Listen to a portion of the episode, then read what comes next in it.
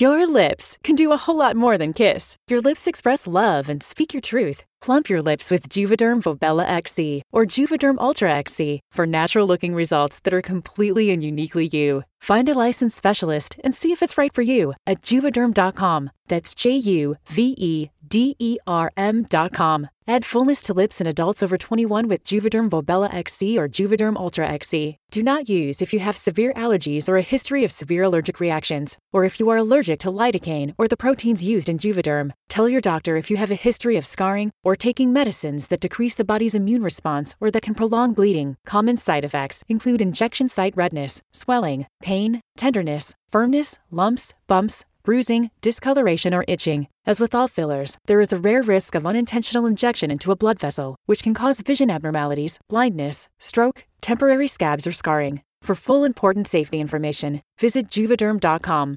Travis W says in the chat room. That's our man, Travis William Mustus. And uh, yeah, yeah, listen to him. Zen too, nice to see you. And who else is here? We got to hurry up here. Oh, let's see. Digger Dog, thanks for coming on in. Chill Farm, good to see you. Mm, Paul War, welcome to SOR chat. We're caught up. Oh, Senior Pent, welcome to SOR chat as well. All right, guys, we got 25 seconds. Super chat is open. The store is open on the website. I've got a cough, and all of you are here. We're going to rock it in like three seconds. You ready? I'm ready. Do me a favor. Get your horns up. Let's rock. From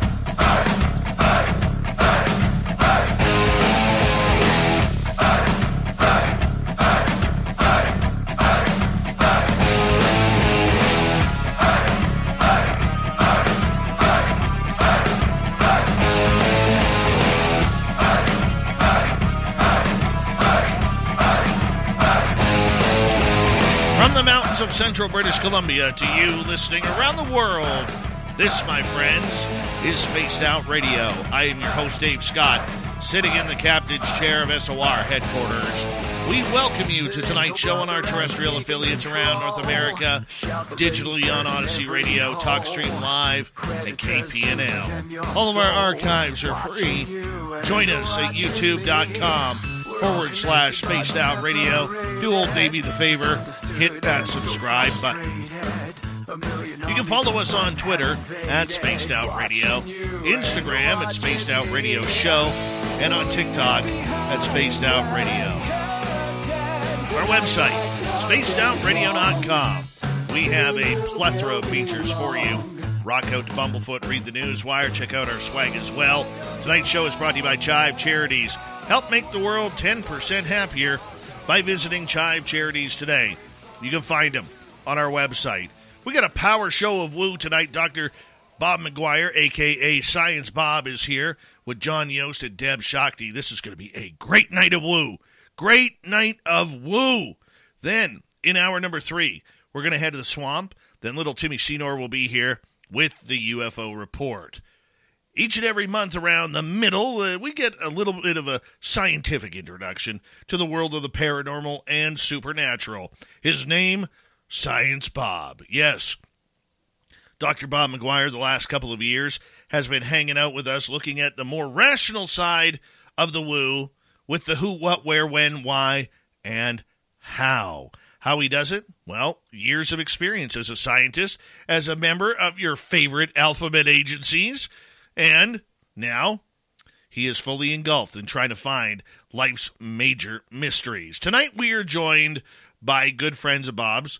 We have Deb Shakti, we have John Yost, and I want to say a big thank you to all of you for coming on the show tonight, which is going to make it highly entertaining and highly educational. Science Bob, how you doing, my friend? It's good to see you. Doing so, I'm doing so good, Dave, and um, glad uh, glad to be on tonight. Glad that we got two great guests. They have a really interesting collection of stories and lots of stuff for us to delve into. Excellent, excellent. John, I believe uh, this will be your first time on with me. I, I, think you did a weekend show with us a long, long time ago, but first time with me. So, welcome to you to Spaced Out Radio. We very much appreciate learning your story together tonight. And Deb Shakti, one of my good friends here, your energy is always on point when you are here, and we love it that you have uh, come back to join us. Thank you. All right, Bob. Thanks, Dave. Bob, we, you're, you're the commander in chief of uh, Science Bob and Friends. So tell us a little bit about what's going on here. Well, so um, uh, Debs and John are have both uh, uh been very, very important to me. Uh, John uh, put out a movie, Alien Abductions, with Give Me Some Answers, and I looked at it uh, was in was in just wrapped with rapt attention, just totally got involved, and I saw Deb Shakti in this movie. And uh, Lala and I got together. That's Lala Bright, who is sick tonight and says hello. Uh, anyway, so we got, got together, and uh, we're now together, we living living together in Maryland. And uh, we decided that Debs was somebody we needed a quantum healing transformation on, and she did a very deep analysis on both of us back to back, one day after another. I mean, we spent hours and hours looking at those videotapes together. So anyway, that's how that's their my my introduction to them. Uh, and so I don't want to steal any of their thunder. I'd like them to tell their story.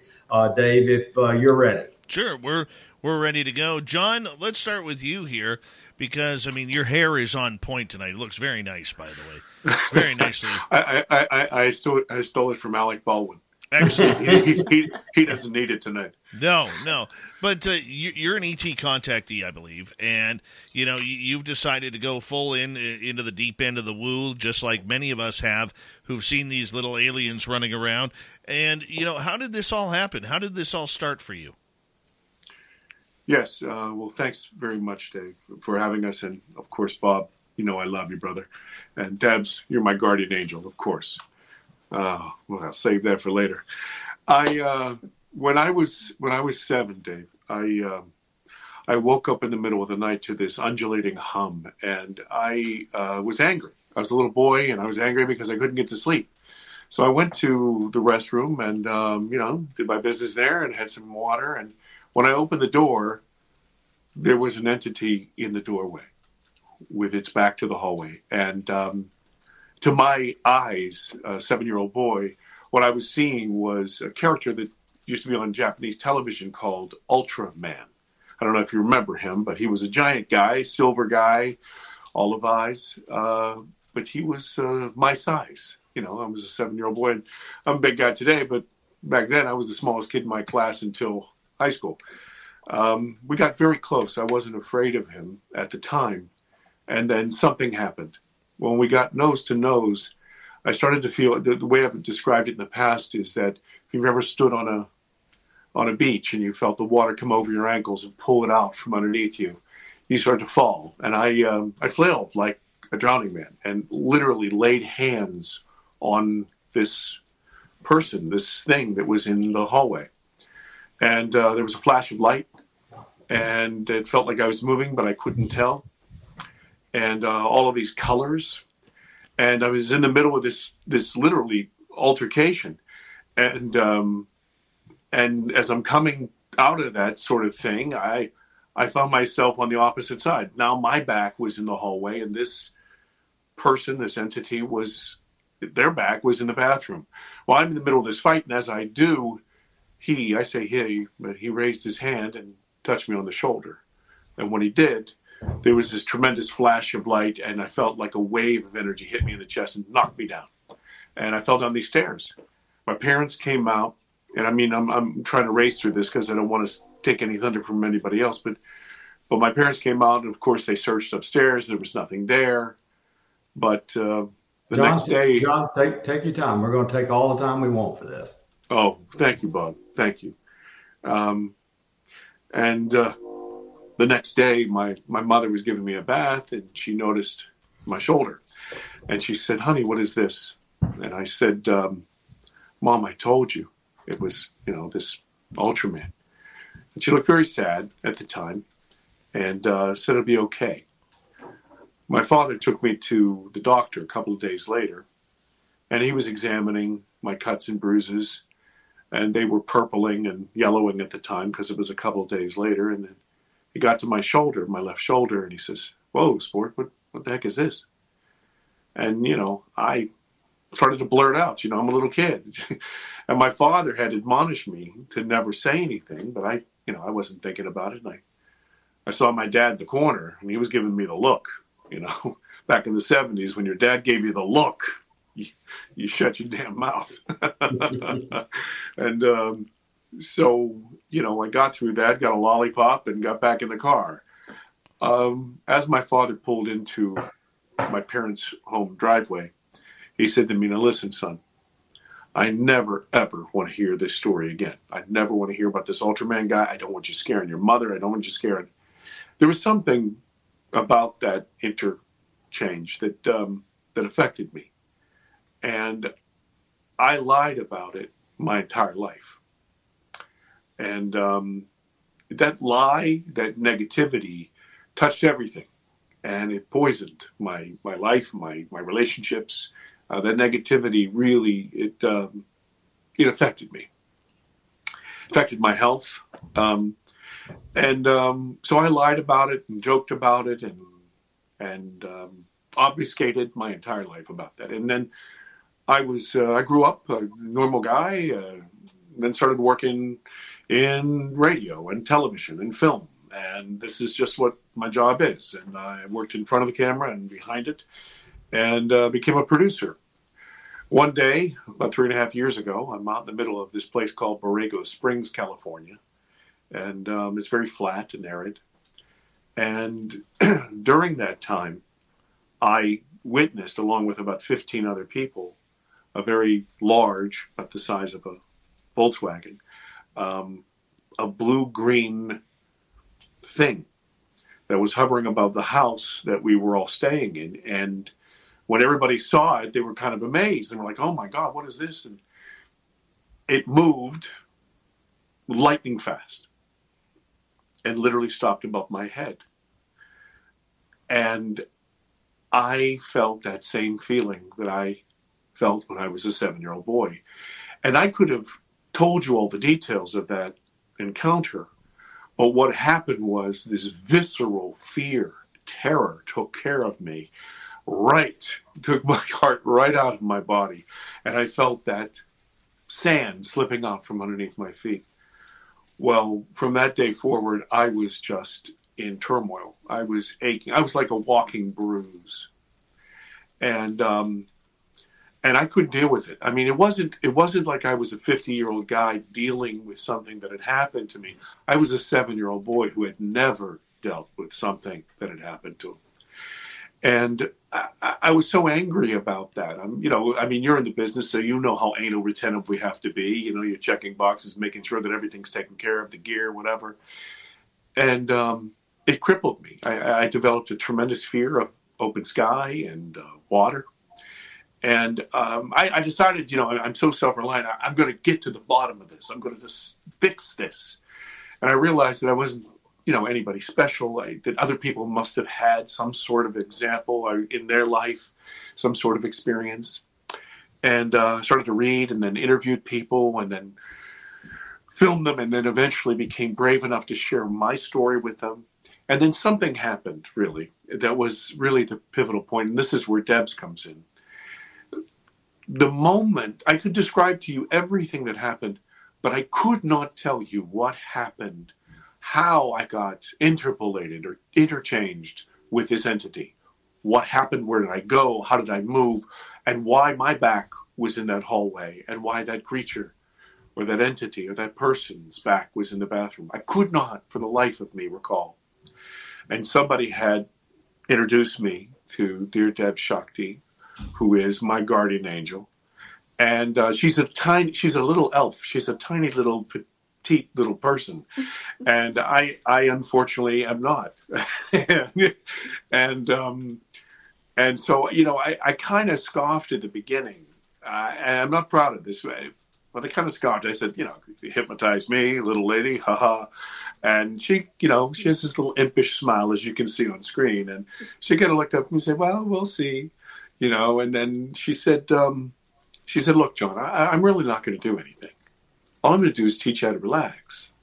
And then you are going to walk down that hallway that you constructed. And you're going to open that door that you locked so many years ago. And you're going to open that file cabinet. And you're going, you're going to observe and you're going to report. And that's all that's going to happen. And I, I had doubts, but I, I, really wanted to film it. And she was against it originally and, and said, look, you know, we're not screwing around here. We're dealing with serious matters. This is your psyche. This is your soul. This is your consciousness. We can't fool around. This is serious business. And I shared with her what my idea for a film was. I knew that other people were out there that were suffering with the same kind of trauma that I had experienced. And I, I felt a need to help those people. I wanted to share this, this process, and hopefully, what I was looking for was peace and healing and I, and so at that, Debs is a, a, an entirely service to other person, and so she understood the logic of that and the wisdom, and resonated with that. But she said, you know, look, we can't have people around, and so we had remote cameras, and people weren't in the room, and they were around. You know, we had to do all kinds of crazy gymnastics that you don't normally do on a film shoot. But what happened was about six and a half hours of tape, and at the end of that, at the end of that, there was an incredible revelation. I, I found out exactly who took me. I found out that it hadn't been the first time. I found out that there was a real message for me and for other people. And um, I found out where they took me. And at the end of that, I, I was um, electrified. There was there was this kind of voice coming out of me that really wasn't even me, and almost felt like I don't know if you've ever been around really, really big people, like people in the you know NFL or the NBA. felt like somebody of gargantuan size was right behind me, leaning in and putting their hands on my shoulders, and my mouth opened, but there was that was not me, and um, and said some absolutely incredible things, things that I would have never said. Well, it took me a couple of weeks to really watch the entire thing, but what happened was it really did start to heal me. And so we included all of this material in this film called Alien Abduction Answers. And the idea behind the film is this the world is ignorant.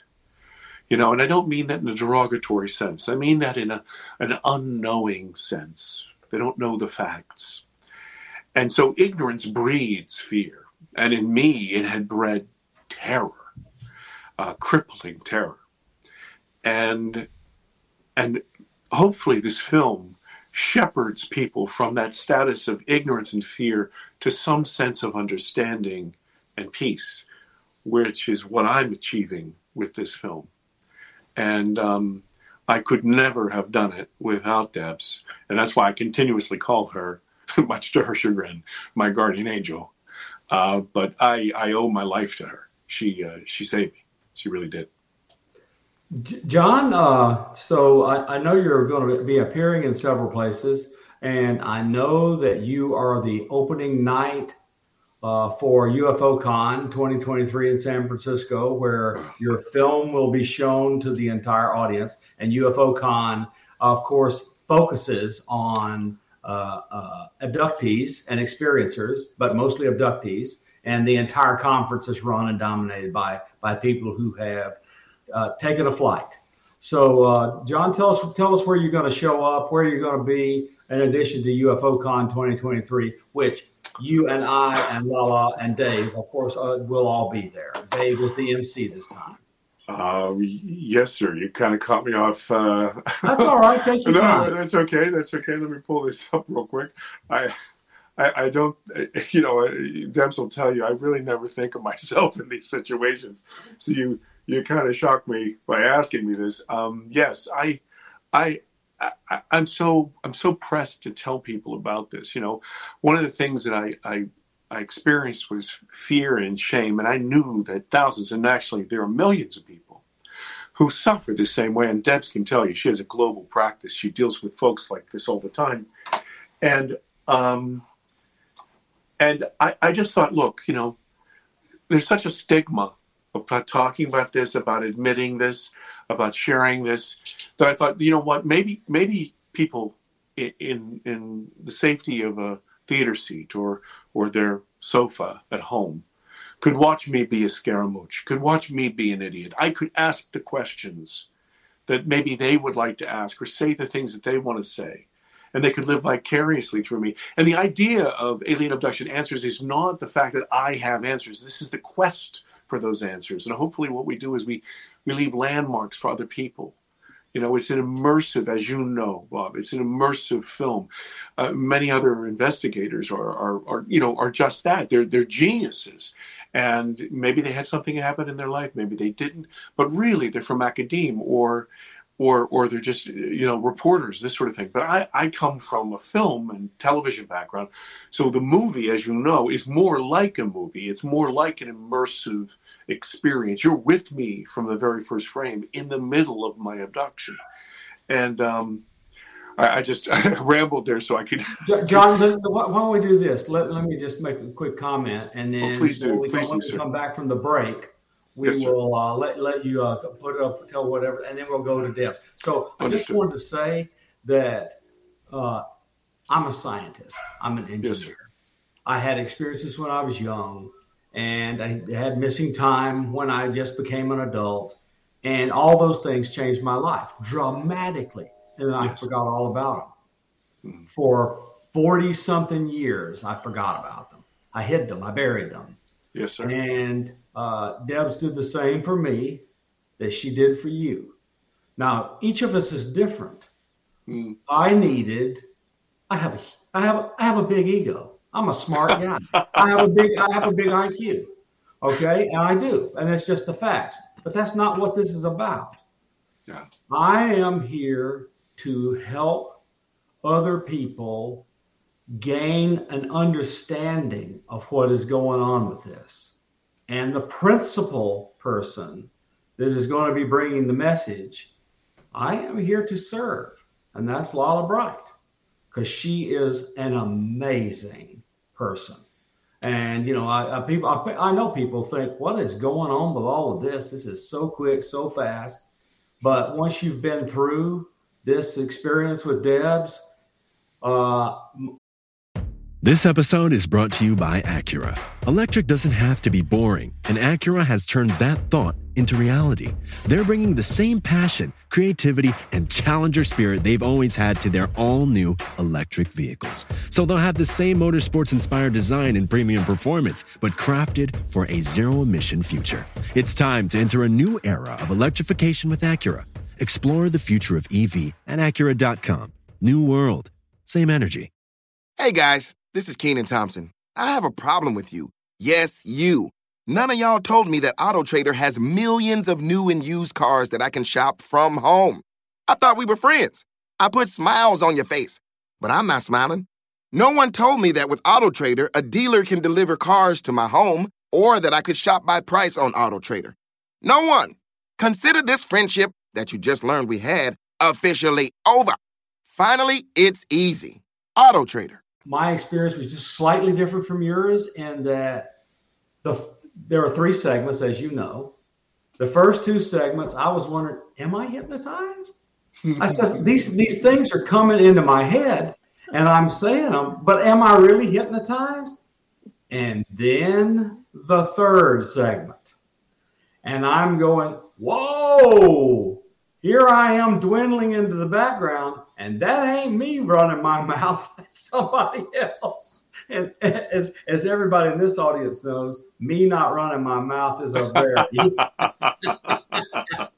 Dave, what do you got to what do you got before we go out? Well, you know, I mean, I love hearing experiencers' stories because if if you're like me and an experiencer yourself, you kind of find common ground with what's going on with other people. And I love knowing that, you know, like my incidents didn't happen in childhood, John. My incidents started when I was 38 years old. And, you know, I know I look 74, but I'm only going to be 50 this year.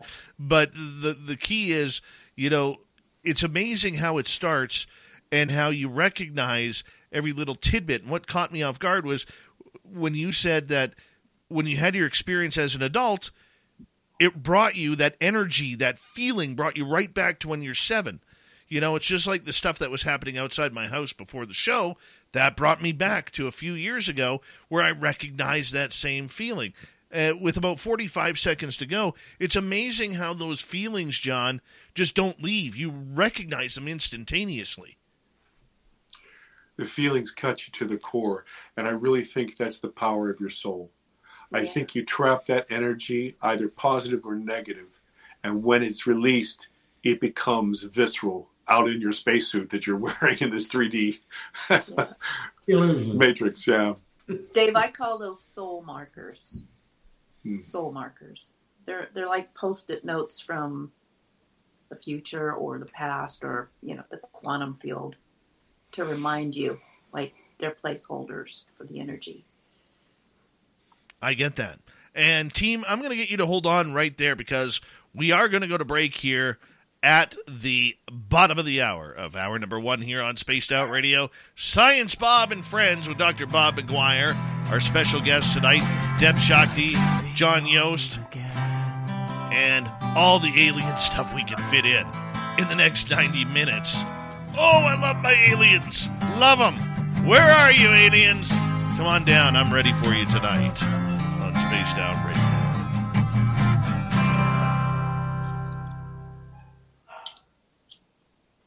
All right, we are clear. John, great half hour. That was great. The, the thing, you, the thing I like is when you just you just let them. I knew I knew what you were going to be like. You're gonna we're just going to let you go, let you tell your story, and you're going to channel all that emotion, all that narrative in a condensed form that you put into the movie. And everybody in the audience that hasn't seen this movie has never seen an alien abduction movie because you've never seen it from the experiencer's point of view. You've, as John said, you always see it from some reporter or some documentarian or some scientist who's interviewing the person and treating them like they're an idiot. Well, this is just something completely different in the sense that you feel compassion, you have empathy, and it's when it's what people need and so people need to see it especially if they don't believe because they understand the power of what has happened to you alters your life yep. well said sir well said I hear Debs, I'm so glad this, I'm so glad you're good. Oh, I'm great. I'm, I'm feeling fantastic. wonderful. Thank you. And now thank you, for, thank you for all your great uh, your great uh, pearls of wisdom the last couple of days. I can tell you're feeling better. Thank you. Yeah, mm-hmm. I, I uh, become quite prolific when I'm feeling good. So. Yes, me too. I was so silent for 24 hours. Debs got worried, and she said so because and, and and Facebook had put me in jail. And it's a funny story. I, I have a friend his name is Charlie. And you'll notice if you go back to that post, you'll see that Charlie posted. And he always calls everybody a some bitch. and, and he put up this post about the Chinese balloon. And I said, we need to take them some bitches and shoot that balloon down. And Facebook thought me, I was cursing somebody and uh-huh. then threatening them. And so they took they took me out for 24 hours. And I'm on probation. It happens to me at least once a month. So, welcome to the club. You people are nothing but trouble. Trouble. And Dave, Dave, Dave put a, put up this meme of me breaking little rock, big rocks into little rocks. yeah, Bugs Bunny one. Uh, Deb, check the note on the yeah. screen.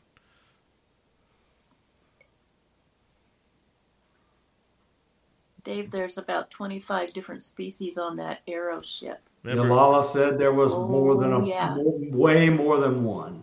Oh yeah, no, there are several hundred right now. like kind of coming together. I, I, can't think of the word now. All I know um, is I knew that I knew it was there, I and I know it's still around.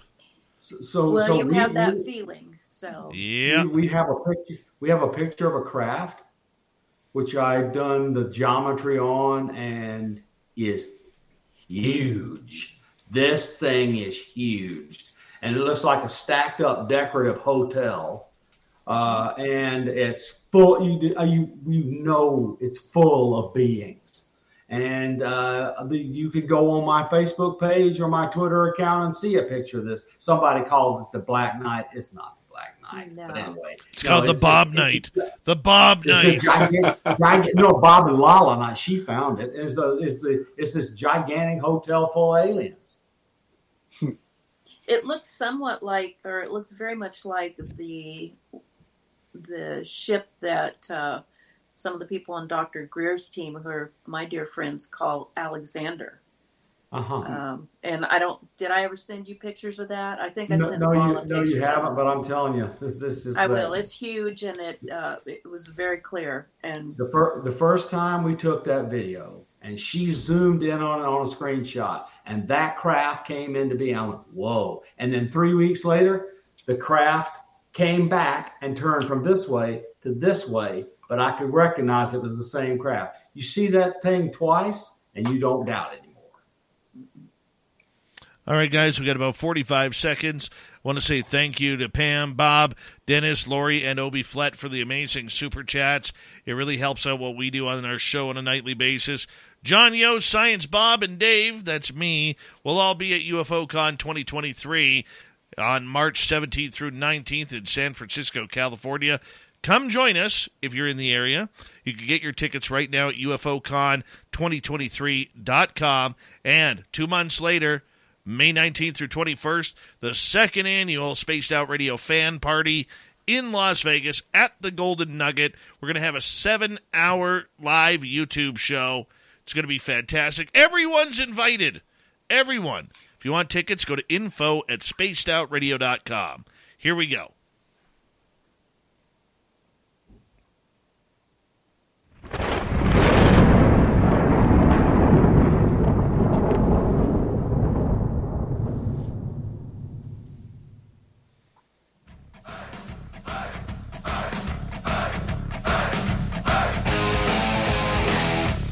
Second half hour of Spaced Out Radio is now underway.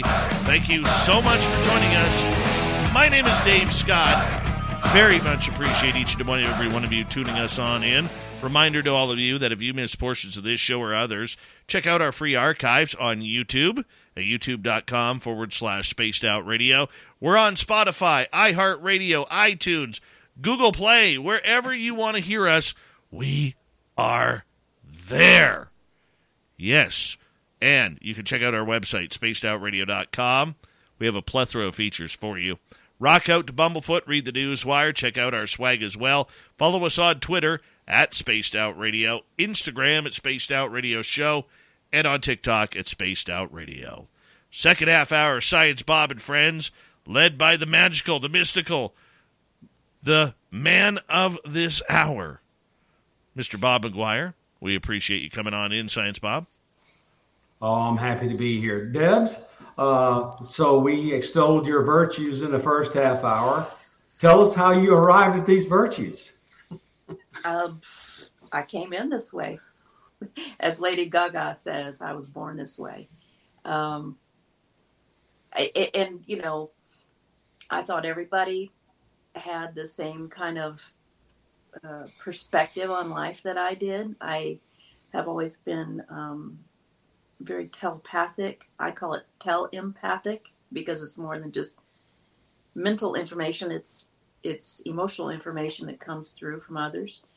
Uh, always have been able to perceive and interact with interdimensional beings, ETs, anything that is you know another form of consciousness uh, of, as well as humans. But I was more more in tune with those guys when I was little because I was really really introverted and um, had a lot of um, like Experience Ant-Man and the Wasp: Quantumania in 3D. Scott Lang, you have a daughter. You're an Avenger. But out here, you're out of your league. on February 17th.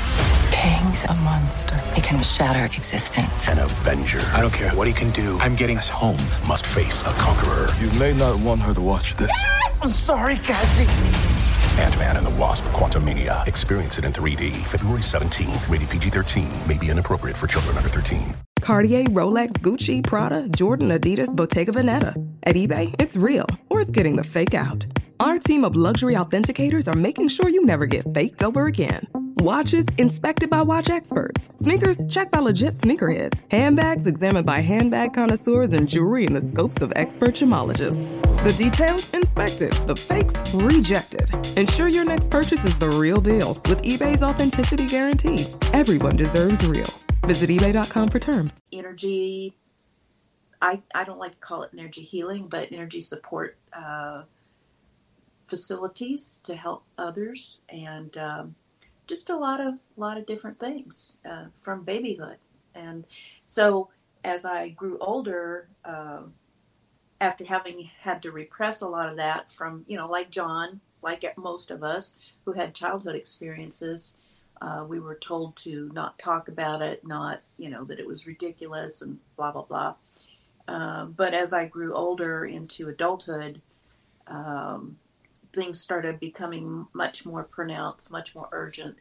And I began to also see that there were scientific uh, organizations and groups and, and professors and teachers who were talking about such certain things from a scientific perspective, and that helped me understand what was going on. That's how I got into all the sciences. I got into psychology uh, first, and then the sciences, and then started studying quantum physics. And I'm by no means understand any of it. I have a very rudimentary understanding of it, but um, but it helped to put things together for me to explain how I conceptualize the world and interact with the world. And I mean the world, not just Earth, but life. Um, and uh, and I use that, I don't know, that knowledge and that experience to help others because that's what I believe I came here to do. Great. Okay. So um, I, I, I believe, like you know, and uh, John knows, and Dave knows, that consciousness is this universal field which is yes. throughout the universe. Yes. So, uh, and since I believe the consciousness is information, I believe that this field is a quantum field and its little particle is a qubit. Okay, so uh, explain to us why you call your work quantum transformation services. Why, why, why that terminology? Well, okay, so you know, there's there are two perspectives on on the quantum term. Um, there's the scientific uh, exploration of that that can become very deep and convoluted and very hard to understand. But the basis of it is that we believe the smallest uh, measurable thing in life is called a quantum or a quanta, okay? Um, and that these things are all made of the same, they all originate from the same energy. Energy never dies, it merely changes form and function by virtue of its vibrational state. And those are measurable to a point with what we have in, in our rudimentary, you know, scientific uh, abilities as earthbound third dimensional humans right now. The other side of that coin that we call quantum everything is has become more popularized to include it, it just speaks to the universality of everything, the connected connectiveness of every connectedness of everything. Um, when uh, certain physicists began studying uh, the quantum field, they found that uh, it expressed in a fractal nature. It kept repeating patterns no matter whether you went down to the lowest microscopic view to the grandest macro view that we have of the universe. Patterns are repeated um, in all of these forms, uh, which tells us that there are there are infinite versions of everything in creation, and I believe that. Um, so the the pop culture version of quantum physics, for instance, you know, it, it's just kind of this blanket term for the all that is, the the cosmos, uh, life, what some people call God, divine, source. Um, in fact, it's become so popularized. Somebody, one of my students, got me this cup that says "I'm straight out of quantum," which is funny, but it's it's true. I'm made of quanta. You're made of quanta, and so the work that I do, I chose the term quantum transformation and the, the hypnosis uh, therapy that I work with, I termed quantum hypnosis because of the connected, the interconnected, infinitely interconnected quality of life, of energy, of all of us. I may be wrong, and you don't have to buy into this, but I truly believe, especially from all the data that I have gathered from decades and decades of this work with people who keep bringing up these tales, uh, like John, like you, like Lala had, um, that there are infinite universes and there are infinite versions of each of us in these infinite universes, and they are all living out their realities. And in fact, I'll even go one step further and say every moment, every time you make a choice between one or more things, you create alternate universes and alternate versions of you living out the other forms of the choice that this person did not choose. And you go on to live out your reality with that choice. I may or may not be right, but I have a lot of anecdotal evidence that says that's true. So we are continuously as this gigantic infinite form, all that is, consciousness is what I like to term it, or what I really like to term it is quantum consciousness. We are just these quanta pieces of this entity, but we're all connected and we affect each other always, forever, at all, in all ways, which is kind of a mind bender. But what's really cool about it is if that is true, this is an if then statement, Mr. Science Bob. If that is true, then we have access to all of the experiences of all those infinite other selves and indeed of each other, because we are all connected, I believe, via quantum entanglement. And I yeah. might be wrong with that too. So. No, I, I, think I think as as you and John and Dave and I have interacted with each other, we have been we have become entangled, as in the quantum sense, uh, and the the entanglement is in the information that uh, goes into our person our current incarnation, our current spacesuit. Uh, so, uh, and our spacesuits interact, and so our the, the facet of the consciousness field that we are entangles with each other, and that's how you become bound to each other. And we've gone from not knowing each other to being friends with each other and doing things together. And so yeah. you become more and more entangled, and the atomic bond goes closer. And one more thing I would keep wanting people to remind people of is that consciousness has something deep to do with quantum mechanics. Yes. The reason I say that is the phenomenon that made quantum mechanics was the double slit experiment. And this is where you fire photons or electrons at two slits. And if you don't if you if you don't look, you get a you get a, a rainbow array across the screen. If you look, you get like bullets going through two holes and with two little patterns. And this says that if you observe, you change things. So uh, you bring it into reality. You take the field, you make it a particle. This says that we, in our consciousness, create our own reality. Precisely. So take take that and run with it, if you will, and uh, tell me how foolish I am or how right you think. I believe you are one hundred percent right, and in fact, you know, uh, as a a student of the sciences and and you know, the best I can do with quantum physics, um, studied all the great, you know, the great names.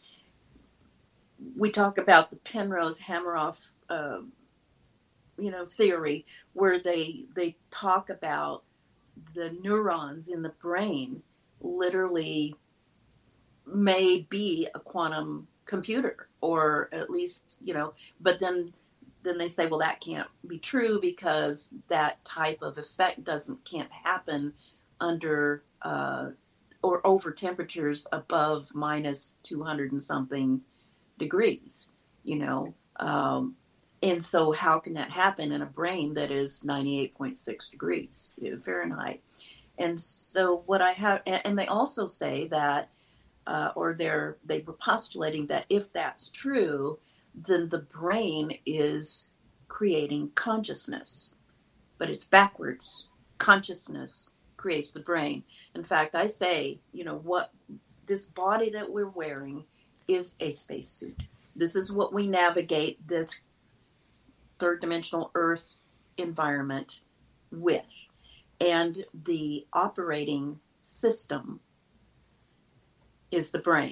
Socks are the number one most requested item at homeless shelters. Underwear second, and shirts are third.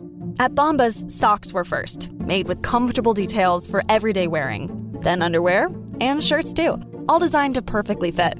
At Bombas, every item you purchase means you're donating an essential clothing item to someone in need. One comfortable clothing item for you, one donated to someone in need. Bombas, comfort for all. Get 20% off your purchase at bombas.com slash Spotify. Hey, the balance in my free checking account earns more than options like CDs. And without tying up my money. Keesler Federal Credit Union, helping our members live extraordinary. And the software is our mind, our consciousness, but it's so limited because the the operating system is is so small. You can't cram a whole lot in there, so we only carry around the most important things to keep the spacesuit running, basically, and keep us from running into everything in this environment and getting hurt. But every once in a while, we start to remember that we're greater than this spacesuit. We are infinite and we have an infinite access to the cloud, which is the all that is, which is quantum consciousness. And once you get the the feeling state down of being able to access that, like we were talking to Dave earlier about having that feeling state when he knows he's gonna when he's going to travel with the folks, he knows, right? Like tonight. It's the same thing. When you have a feeling state and you can literally start to program that within your conscious awareness of being able to access that stream of universal consciousness, of quantum consciousness, you start to be able to um, pull forth uh, or extract data that is important to what you are working with, and suddenly synchronicities happen everywhere for you, and things start to fall in place. Now, how does that apply to the work that I do with people? Well, as John said, I teach them how to relax in a certain way, and and my way is. Um, it's kind of radical because I make sure that people learn how to do a few practices. I'm a, I'm also a yogi, and uh, I bring in some yogic, some ancient yogic practices, which I think were given to us by interdimensional beings before humans ever came on. But you practice these certain techniques, and it opens up your ability to access the cloud or quantum consciousness, the cosmic mind and once we have that connection, then in a session, I help you program yourself to remember that feeling state and then be able to practice using it to continue to access even when you're not paying attention to it. What some people would call um, coincidence or even more enlightened people might call synchronicity, none of those are by accident. They are absolutely on purpose, and you are directing all of it from the cloud because you are the cloud. And you're streaming it into this operating system, which then upgrades the spacesuit, by the way. Your DNA gets enhanced, things get switched back on that are latent, and suddenly you start to have more abilities that you notice, or you start to have an expanded way of perceiving things. However, you want to explain it, it causes how shall I put this? Um, there's a lot of catharsis sometimes that happens, but it's not terribly, it's not uncomfortable. It's just kind of third person. It's like you're watching a movie, but you're able to report it, you're able to understand it, you're able to uh, integrate it, and then healing begins. And then, as you're becoming more and more healed internally, you go out into the world and you start to spread a new vibration, which I believe is how we change the world for the better, and we all kind of uh, achieve an elevated or an expanded way of being. Dave, you got something? I'm just sitting back listening, man, and you know, letting it all sink in because in the end, you know, we all want to find out kind of what is happening with us and why it's happening with us. And that is something I'm not sure any experiencer right now could answer, Deb. You know, why me? Why is this happening to me? Whether whether it started at 7 years old or whether it started at 38 years old or for some people 50 years old. We all want to know well, why. Well, from hundreds, dare I say thousands of sessions with people and, and interactions with people too, just everyday conversations that are now happening because people are starting to uh, all uh, become coherent in the higher levels of this energetic state. From what I'm learning, um, why me? It's because it is you, and it is you trying to wake. It's it's like I call it my big, but some people call it higher self, whatever you want to call it I call it my big self or my big. My big is trying to shake me to death, not really, but shake me up to wake me up to understand that there's no separateness. The beings who come and, and, and take you on your travels, Dave, are the same beings who are you on other frequencies.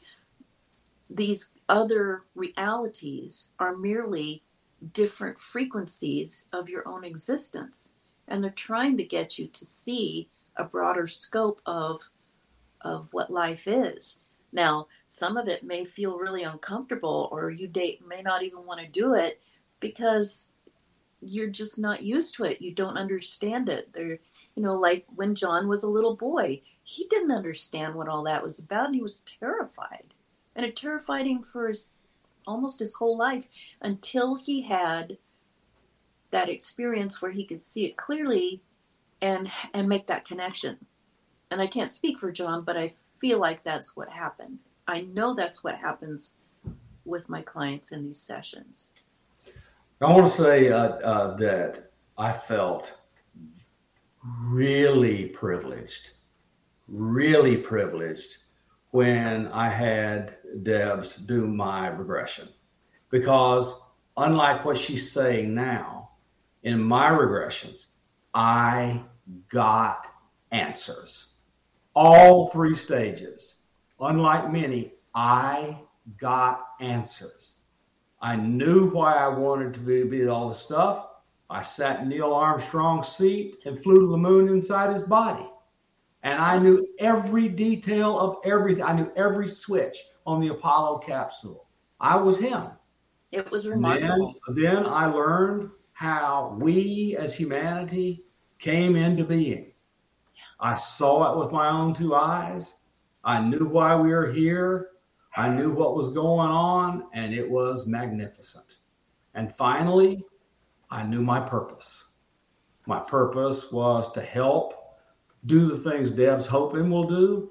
I won't be the th- person that does it all, but I'm going to help. And that has to be enough.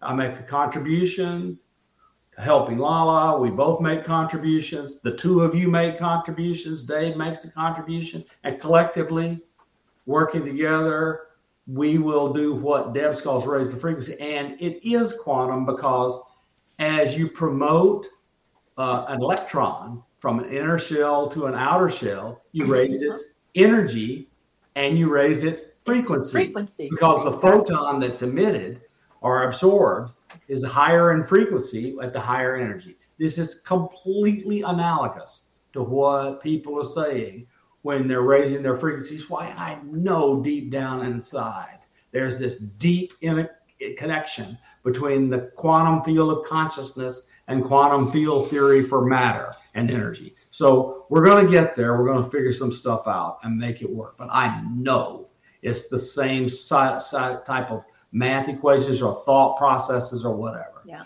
Uh, so um, it's just it's just a great thing to be to feel honored to be told. And so I just want to tell the audience what my experience was like, so so they understand kind of what Debs does. Is you go through three doors, and uh, you you you come in and out of your orb, and you go through three doors. You have three experiences. My first one was where did I want to go? Well, I wanted to be Neil Armstrong. I sat in his seat and I went to the moon and I flew back.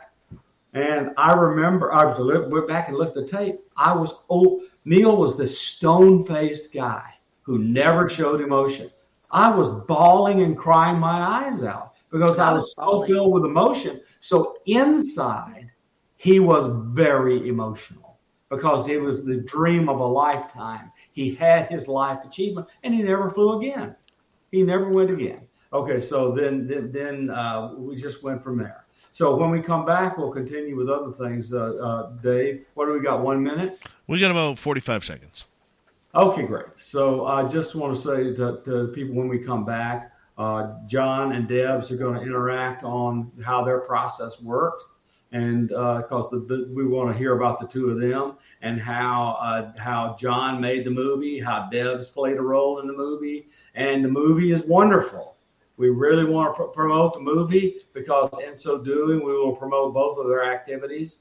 And I'm going to tell people here, please don't be foolish don't fail to watch this movie if you care about this subject. And on that note, we're through one hour here on Spaced Out Radio's feature Science Bob and friends with Dr. Bob McGuire, formerly of Virginia Tech University, and your favorite alphabet government agency, as well as our special guest tonight, movie maker, guy with great hair, John Yost, and a lady with fantastic hair, Deb Shakti. We will be back with more Spaced Out Radio. Your questions in hour number two as well. Science Bob and Friends continues on Spaced Out Radio right after this.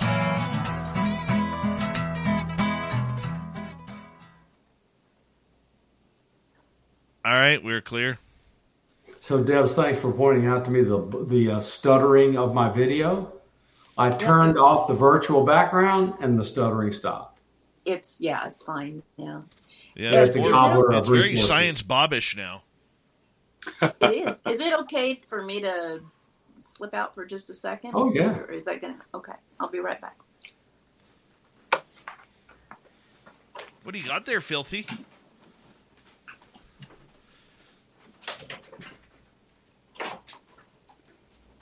Got Bob's buddies floating around in his backyard on camera.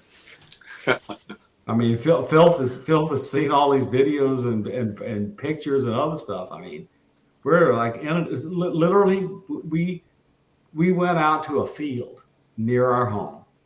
That's a quarter mile from our home. We just parked a truck on the side of the road. Opened the door, Lala says, "Oh, please come. We miss you. We want we want to see you." And we stick our camera out the window, and it's this gigantic massive orb flies over, lights up the truck and the ground, and I see it, and I throw my camera out, and I get this picture. And people can go on Facebook or Twitter and see the picture of this gigantic orb flying over the truck. And in the background, you see this little streak where this other little thing flows through. I have no idea what they are, but I'm telling you what, that picture is absolutely magnificent. And then another time we did out there, we saw these energy beings. They're uh, people call them rods. You, you take a look at these pictures, and you know they're not a moth. and then we got another one where they claim they're moths, so their wings do like this, and the frame rate on the camera is wrong. Well, moths don't do this. So we have one that has six wings on one side and three on the other. A moth is not asymmetrical. so I mean, you know, the old the old uh, math brain sits there and pokes holes in their arguments. Right. Uh, not not that I really need to. I don't really care to do it anymore. I just put the picture up there. You enjoy it or you don't. Yeah. I'm not arguing with them. I'm loving Dirty Phil's cartoon today. It was so oh, beautiful. Yeah. Thanks, Tibbs. Always, and you know, it's it's like the movie. It carries a vibrational state. It carries a message and energy, and every one of those that you do puts an energy out into the out into the world. So thank you. Mm-hmm. I just kind of go into a trance, and the next thing I know, I got a drawing finished. So remarkable. Every time I watch you do it, I'm just in awe. And I look at mine every day. Thank you again. Yes, Phil, I'm very, very grateful for these pieces of art. Oh, I got a special present for you, Bob. That's great. I love it, brother. And I'm making your moth on my new 3D printer when it arrives next week. Oh, that's so cool. Thanks, Bob. Oh man, it's an Bob honor. Bob has all the toys. He well, we want to we want to do stuff with that 3D printer for our our current stuff we're doing. Cool top secret stuff? No, no, no. There's no nothing top secret in my life now. So before I was half hidden.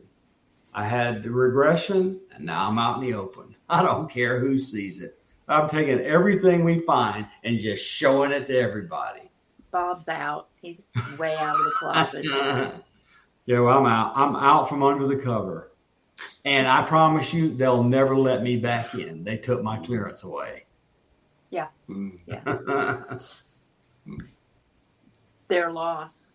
Oh, it is their loss, but you know, I'll have fun with all this. Oh yeah.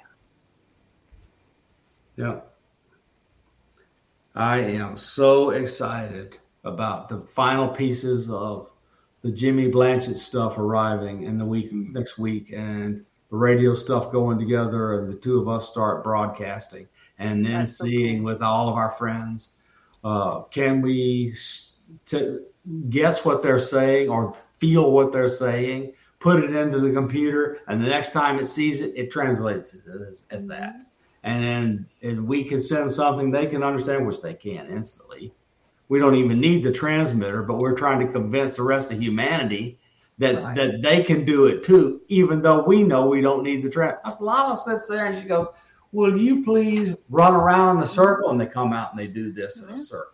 Like, Same. like you know, like you know, bugs can. They can do circles and go backwards and forwards, and ninety degree turns and all this other stuff. Yeah, yeah. I mean, you know, it's just it's just kind of amazing to watch. Yep.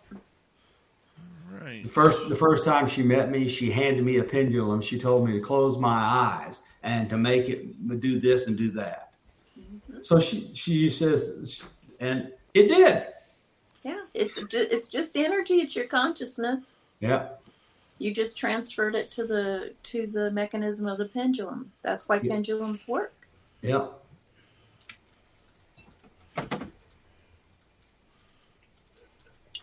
Uh, Jeremy in the chat room. What do you mean by hold gear?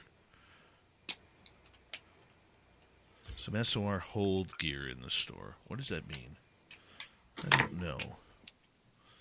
All right. Metal Gaming, how you doing?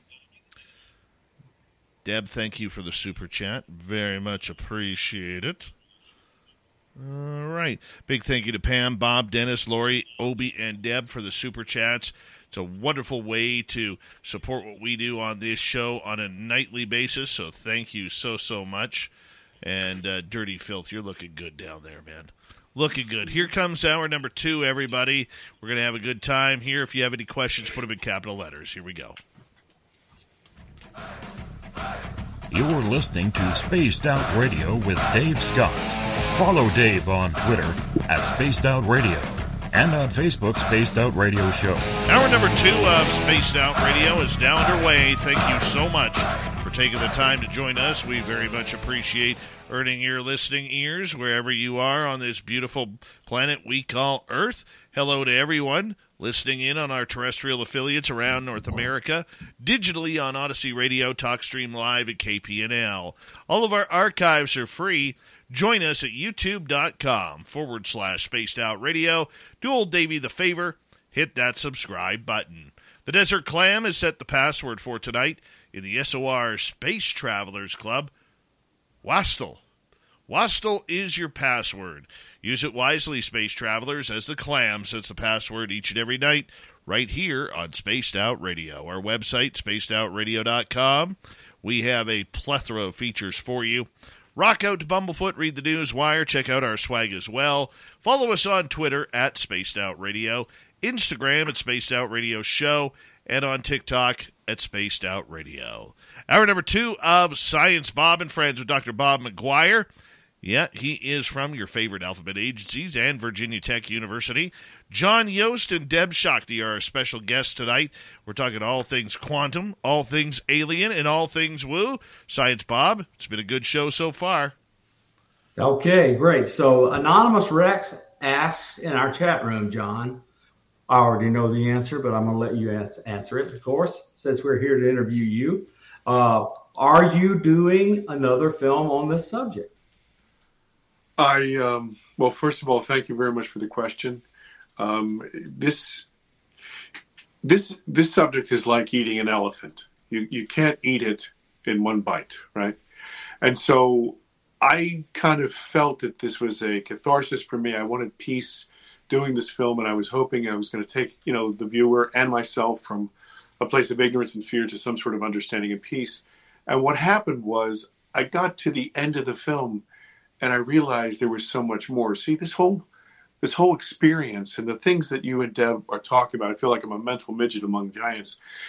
I, I kind of translate into um, the common parlance of, uh, of my viewer. And what I try to do is I try to tell stories that will help them understand these very, very high concepts. And so what, what, what happened to me was this, and I think this is what this whole abduction thing is part and parcel about. One of the things that prevents us from understanding quanta and being in touch with this field is this ego, this idea of control, this idea of separation. And these interactions literally crush that ego. When you realize that you are not in control of that particular situation, you lose your mind a little bit. And but but what happens is is there's a very interesting ancillary to that. Because you realize for the first time in your life that there is more. There is other. One of the things I posit at the end of the film is I say, you know, what is it about these bright, shiny lights in the sky that make me want to feel more, that make me want to be a better person? It doesn't make any sense. There's no, it's like a non sequitur, right? And and what it is is is that you start to realize that all of us are interconnected. You know, I don't care what kind of say uh, faith tradition you're from. You know, you have um... businesses need to think beyond today. That's why ADP uses data-driven insights to design HR solutions to help your business find more success tomorrow. HR, time, talent, benefits, payroll. ADP, always designing for people. Business today looks nothing like it did yesterday. While it's more unpredictable, its possibilities are endless. At ADP, turning unpredictability into an advantage is what we do. Using data driven insights, we design HR solutions to help businesses work better, smarter, so they can think beyond today and find even more success tomorrow. HR, time, talent, benefits, payroll. ADP, always designing for people. Let's just say very, very religious people. You have agnostic people, and you have, you know, materialistic people. Uh, but you know, even if you think of it as Big Bang, or you think of it as a creator God, every particle in every one of us is from that same source. We're either that same stardust that came from that Big Bang, or we're the same sliver of God in each one of us, right?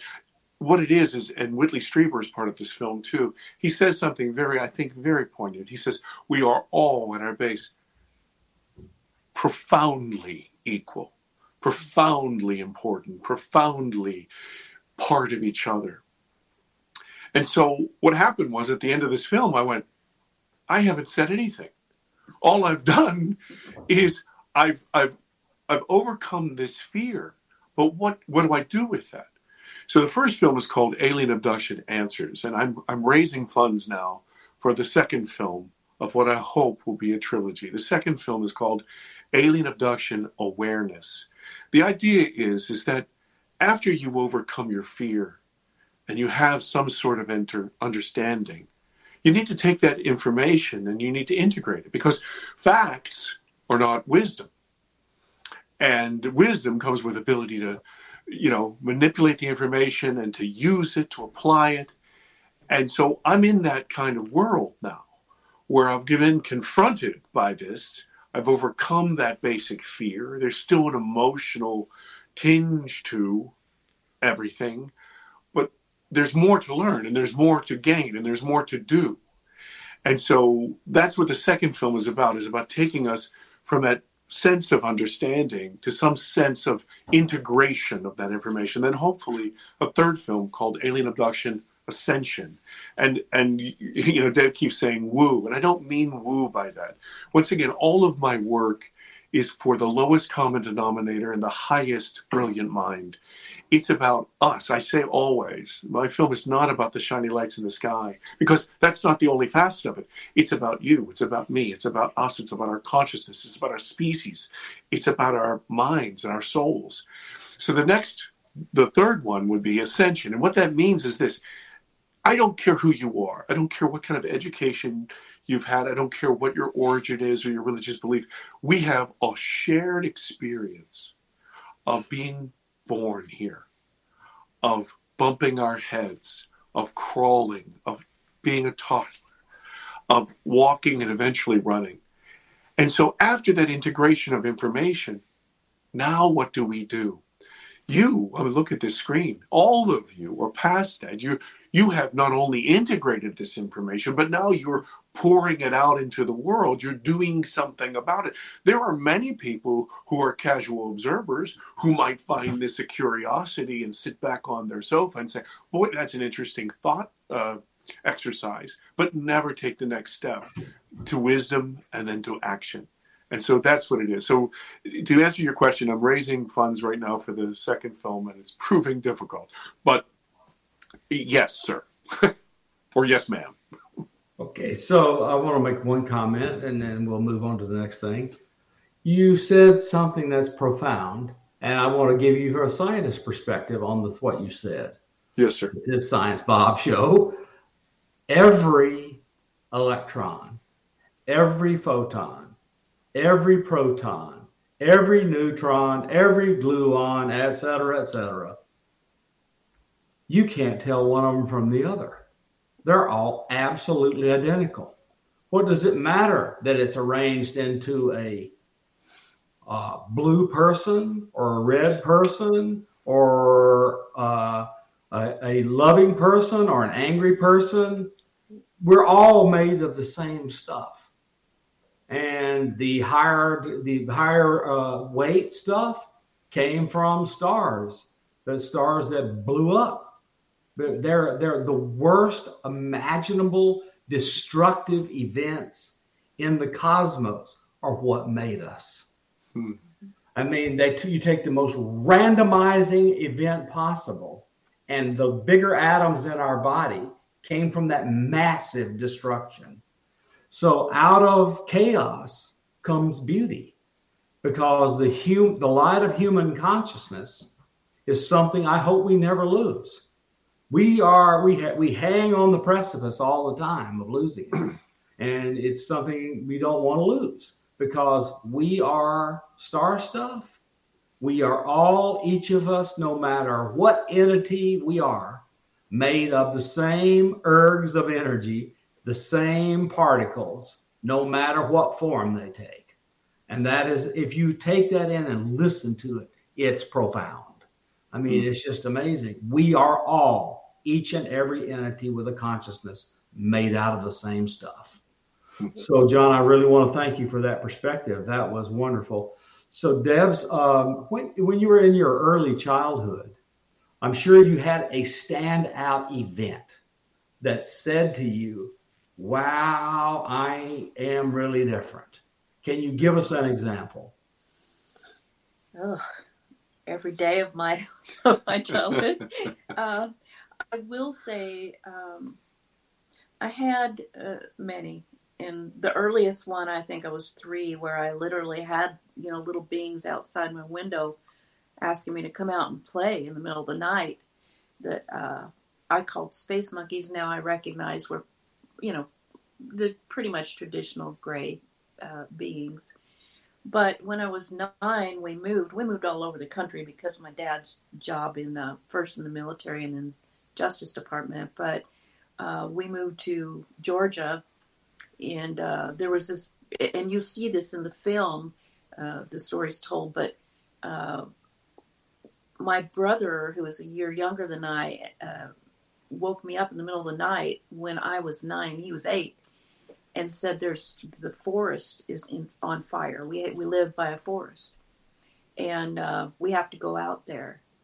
And you know, it's just crazy. Why would little kids leave their house, especially a house that was ruled by very, you know, strict parents, uh, in the middle of the night and go running out into the forest when you think there's a forest fire? It was just outrageous. But we did, and we ran out there and what we saw was a huge mothership. And there was sound, and there were lights, and uh, the things on the ground, like the twigs and the pine cones, were um, levitating. Um, and I, I believe it was, you know, at that moment I realized I don't think everybody has this kind of experience. And indeed, you know, the next morning, um, you know, when we woke up and my brother said we can't ever tell anybody because we'll get in trouble. Uh, after that, he didn't ever want to talk about it again, and still it says, "Oh, it was just a, we just had we just had a weird dream." Like we both had the same dream, right? So, um, so even he and he and I are super close, super close. Love him with my whole heart and soul. But even though we're super close, um, we still are different in our perspective of things. Um, so you know that that was a a moment when I realized um, I'm not quite the same as everybody else that I'm around later I did find other people who are just like that, like Lala. Lala's Lala Bright is a extremely gifted psychic and energy person. Um, she is not of she's she's definitely more connected to the star stuff than most humans are. So um, you know they're out there, but uh, and there are more people uh, starting to come online. We all have these abilities, by the way. We are all part of this huge phenomenon, but most of us, uh, our capabilities have been dormant. They've been, um, the little switches in our DNA have been turned to the off position so we could have a viable human experience. But now we've squeezed the blood out of that turnip and we're ready to move on, onward and upward and outward and inward. Uh, so they're starting to come back on, and we're starting to see, you know, goodness.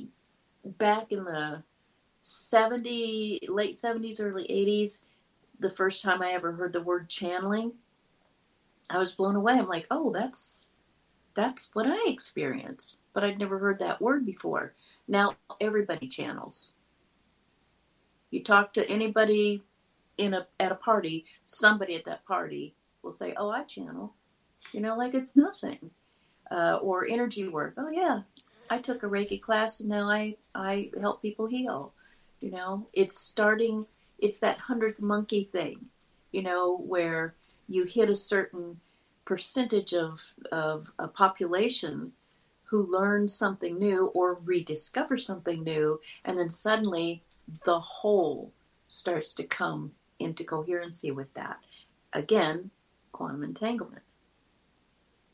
Yeah, so uh, just let me let me give the audience an example of how you can see in your everyday life living with people like uh, you and Lala and others. And so Dave called tonight. Business today looks nothing like it did yesterday.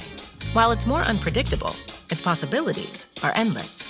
At ADP, turning unpredictability into an advantage is what we do. Using data driven insights, we design HR solutions to help businesses work better, smarter, so they can think beyond today and find even more success tomorrow. HR, time, talent, benefits, payroll. ADP, always designing for people. Businesses need to think beyond today. That's why ADP uses data driven insights to design HR solutions to help your business find more success tomorrow. HR, time, talent, benefits, payroll. ADP, always designing for people. To talk about something. And Lala says, Well, you know, Dave, I, I see this. And then Dave comes back having talked to another one of these people, and the two of them have seen exactly the same thing. Mm-hmm. And then we talk to you, and you've seen the same thing as both of them. Now, there are little tiny variances, but each of you brought a different perspective. Mm-hmm. So it's, it's kind of amazing. Each of you brought a different perspective, but it's exactly the same narrative from three different people. Right. I like to tell my clients and students this. My view of this is you, we are an infinitely faceted, perfect jewel, holographic jewel. And each facet is a point of perspective. My facet sees life from my viewpoint, and your facet sees life from your viewpoint, and we and we share it holographically, um, and yet we are all part of the same thing. We're all seeing the same thing, but from different points of perspective. Some are slightly different. Some are so vastly different that we don't even feel connected to what another person is saying. You know, I I will share this this recording later with some people and and some people will say, "Wow, that's exactly my experience," or "That's quite like my experience," and others will say, "That woman is crazy as a loon." and that's okay because that's the viewpoint they're looking at at life from in that moment, and none of them are wrong. So I want to tell something to the audience. Uh, you, you, and I want you to give your web page. Uh, so Debs has a web page. You can go on this web page and you can see a video of Debs where she's doing something on this thing. And Lala and I were looking at it. And We're going, wait a minute there's this little thing flying right, right across in front of Debs. It's a bloody fairy. And so, right there, go look at this video and you will see a fairy flying in front of Debs on this video that she has on YouTube. Ladies and gentlemen, you too can wake up and see reality. Now, I want to ask two more things, uh, and we'll we'll uh, we'll move on. So, Debs you have what I call, I consider you, your emotional intelligence as high as anyone's I've ever met. It's amazing. Now, emotional intelligence is your ability to do interact with people's personalities and emotions, etc., in a genius like way if you have a really high emotional IQ Whereas other people, I can do math with the best of them and physics. So I have a high IQ over there, and my emotional intelligence is still needs working on. Okay, So when when did you know or feel that you had this emotional intelligence, and did you have it from the beginning, or did you develop it? I never knew I had it until you just said it. Actually, but you do. I was not aware. Okay, um, so I mean, just, just it's just kind of amazing how you uh, you list. We you and I have a bunch of synchronicities in in our relationship in that we both love Abraham Maslow, and we know that humanity ought to live by the hierarchy of needs. And if we did, everybody on the planet would be better off if we all live by Abraham Maslow's hierarchy of needs. All right, so let's not let's not go read it, audience. Okay, so um, the the the, uh, the, the The other thing I want to remind the audience of is there is, since this is Science Bob, there is a technical paper by Donald Hoffman that says the things that you were saying, and they are proven using a mathematical theorem. And the mathematical theorem says the following with these senses and these this body and this brain connecting to the consciousness what Deb says is each facet sees things from a different perspective. Matt Hoffman has proven this mathematically because we can't all be seeing things from a different perspective and actually be seeing reality. And Hoffman has proven that entities that evolve seeing reality are selected against. Entities that are evolved like we are to see the things that help us live longer, reproduce quicker, and survive happier and better, we are better off in the evolutionary system. Mm-hmm. So this so what does that say? Well, I'll give it to you in layman's terms. We all live in the matrix, yes. whether you like it or not. So, uh, D- Debs, were you, I know you're aware of Hoffman's uh, thinking, but yes. what, what, what what was your thinking the first time you read Hoffman and say, I already knew that was right? It was just you know more than anything i smiled because i thought oh there's at least one other human being who feels the same way i do. This is nice. And and then it also validated my compulsion ever since i was a small child to study science because science helps me explain the things that are natural to me and others. Mm-hmm. dave? Yeah we got about two minutes. Let's get to a couple audience questions here. At least sneak one in here. And let's go to Stargazer. Do you think people are more subject to abductions while in REM sleep, 2 a.m. to 4 a.m.? Yeah, I do. Because they're less analytical and they're more able to connect to the, the quantum mind. What do you think, John? I think the reason that all of this activity is around all of us is because we have switched off those filters, that in fact we are screaming out at the universe the language that is understood. If you were in the middle of Thailand and you heard somebody screaming out English in the middle of a marketplace, you'd be attracted to that because that would be the only person speaking English in Thailand. I think what happens is when our intentions are turned towards this or our filters are turned off. So in REM sleep, we are more in contact with that, that consciousness, and that is a conduit for contact.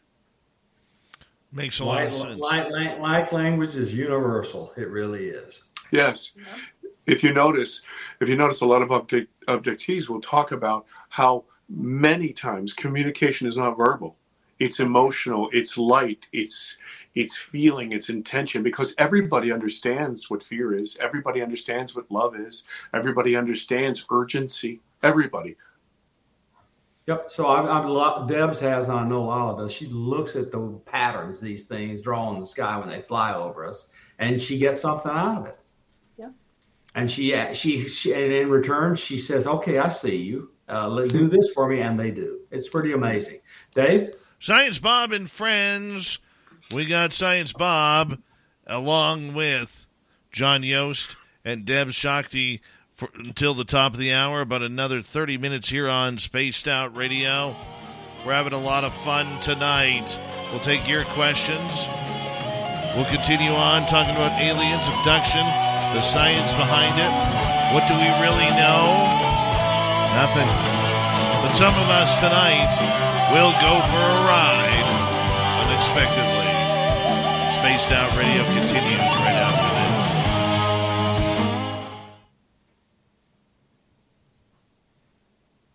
This is our resident Foo Fighter underscore Maddie.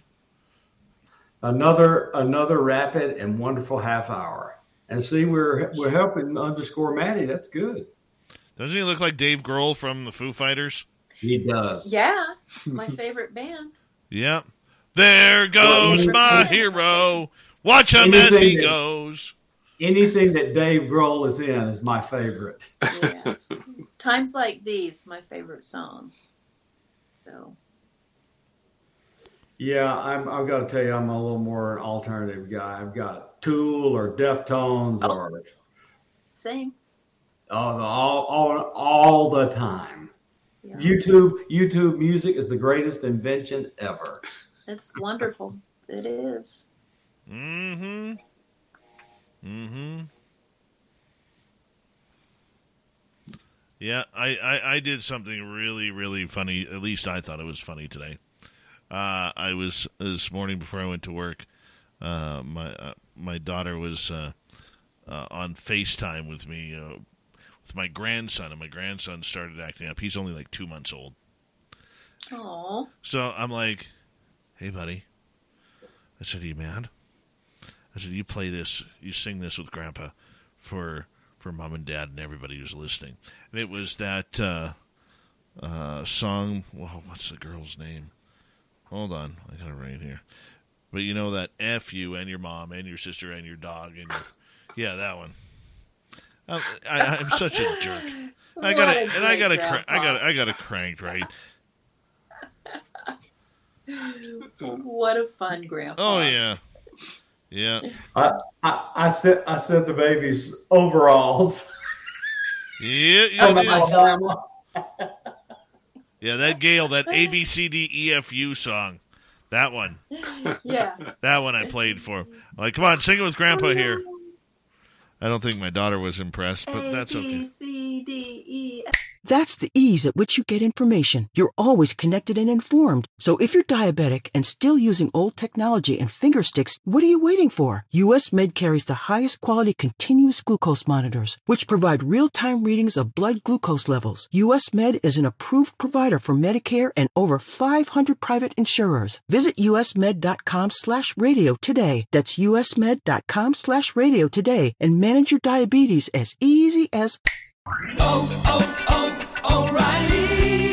Protect your engine with Syntec full synthetic motor oil at O'Reilly Auto Parts. Syntec is designed for today's engines to dissipate heat and reduce friction and wear. Get five quarts of Syntec full synthetic and a MicroGuard Select oil filter for just $33.99, plus two times O Rewards points. Choose Syntec, available exclusively at O'Reilly Auto Parts. Oh, oh, oh, O'Reilly Auto Parts.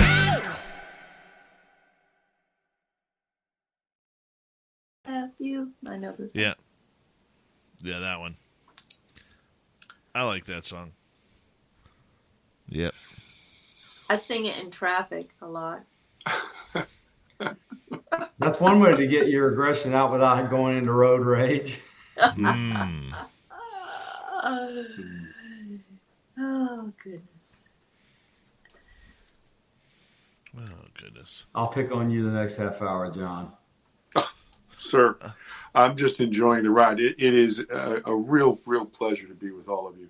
I, I. I, I adore Debs and and Bob. You know how grateful I am to you. God bless Oh, you. you're you, you, uh, my God bless you. gratitude. My gratitude to you. I don't know how to get there. I mean, so Yeah. Well, I'm a, Same I'm a hugger. I'm a hugger. So you're going to see me, and I'm going to hug you, big guy. that's good. Yeah. I'm ready to be hugged. Feeling Talk about talk about that. nothing more than Nothing more feeling. than feelings. Mhm. Mhm. John's a good singer, by the way. He'll he'll he'll croon you to death. Love it. Love it. Oh, until you throw things at me, then I'll shut up.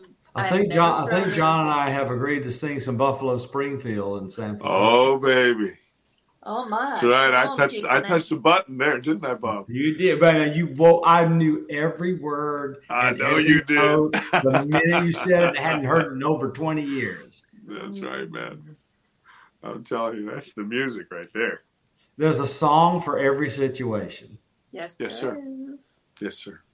And you know Grant Cameron's book on downloads of music coming to the major artists. You know it happens all the time. Oh, Oh yeah. Every I, got, I get downloads of, of math and engineering, but other people get music. Yeah. I get nothing. I'm boring. Phil's gets art. You know. yeah, let's see what Dirty uh, made Yeah. for us tonight. Here, hold on. Let's. This is so amazing. Orbs! Yay! That's great. He's got Orbs a and. Trolling Bob's camera. craft. There you go. Yeah, trolling that. Bob's camera at his house. There you go. There's my, there's my camera, Awesome. and it has the it has the little Wi-Fi antenna on top, just like mine does. That was so You know it. awesome. Mm. Bravo, brother. Bravo. That's All right. great, Phil. That's amazing. Have a good night, boys and ghouls. I'll see you later. All Yeah. right. See you, Dirty Good Phil. Night, sir. Love. All right, there's Bye. Dirty Phil. I, I, want to say, I want to say thank you to. Oh, we're getting a lot of feedback here. Somebody have something on there?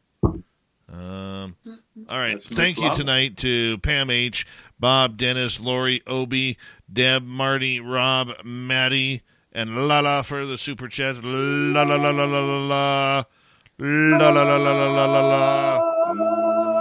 And here we go, everyone. Next half hour, right now. Let's do it. Okay. Here it comes.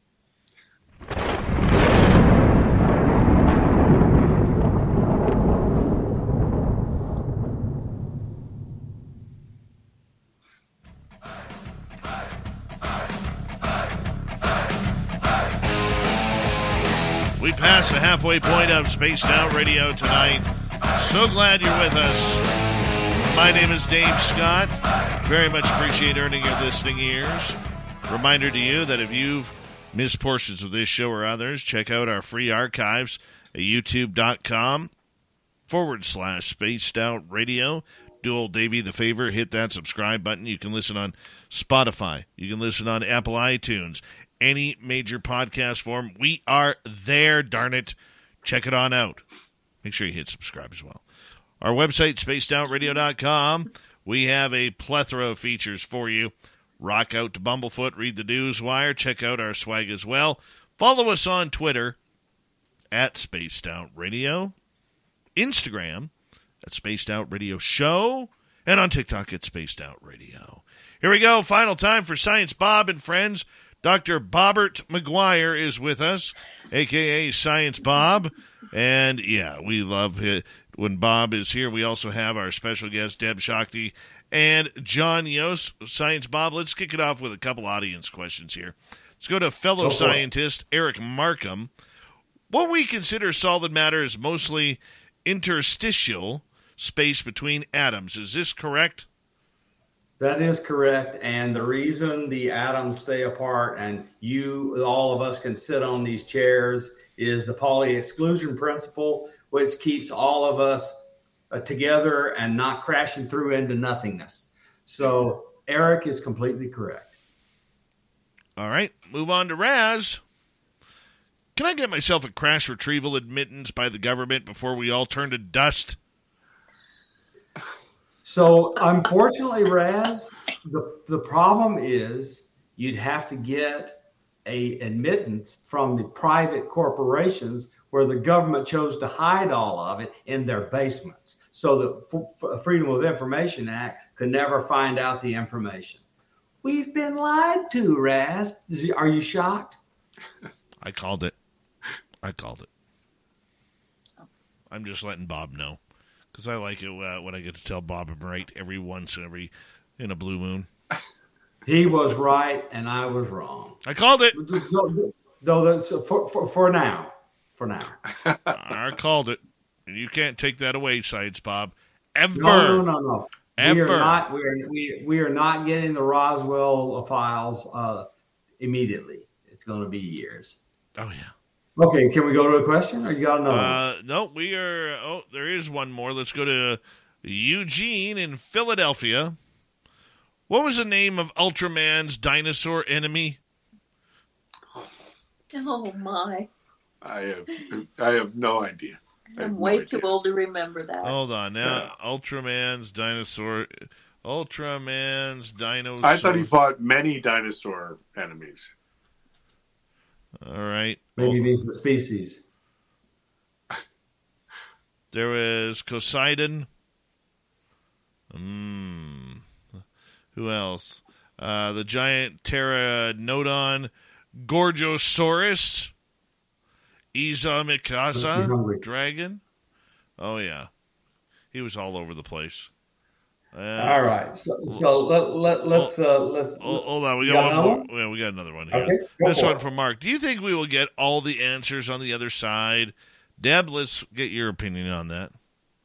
Yeah, the answers are already there. All answers are already there. They all exist forever, and we have access to it. You don't have to wait till you go to the other side to do that. Some of the work we do together um, allows you to access that, what I call the cloud. So, yeah. Very nice. Take it away, Bob. Okay, so, so John, you've uh, made a movie about experiences, and you want to go to uh, Revelation and then Ascension. So, uh, are you having ongoing experiences? And if so, well, can you describe them to the to the audience? And if you don't feel feel comfortable, No, I, I mean, yes, sir. I, I'll be happy to.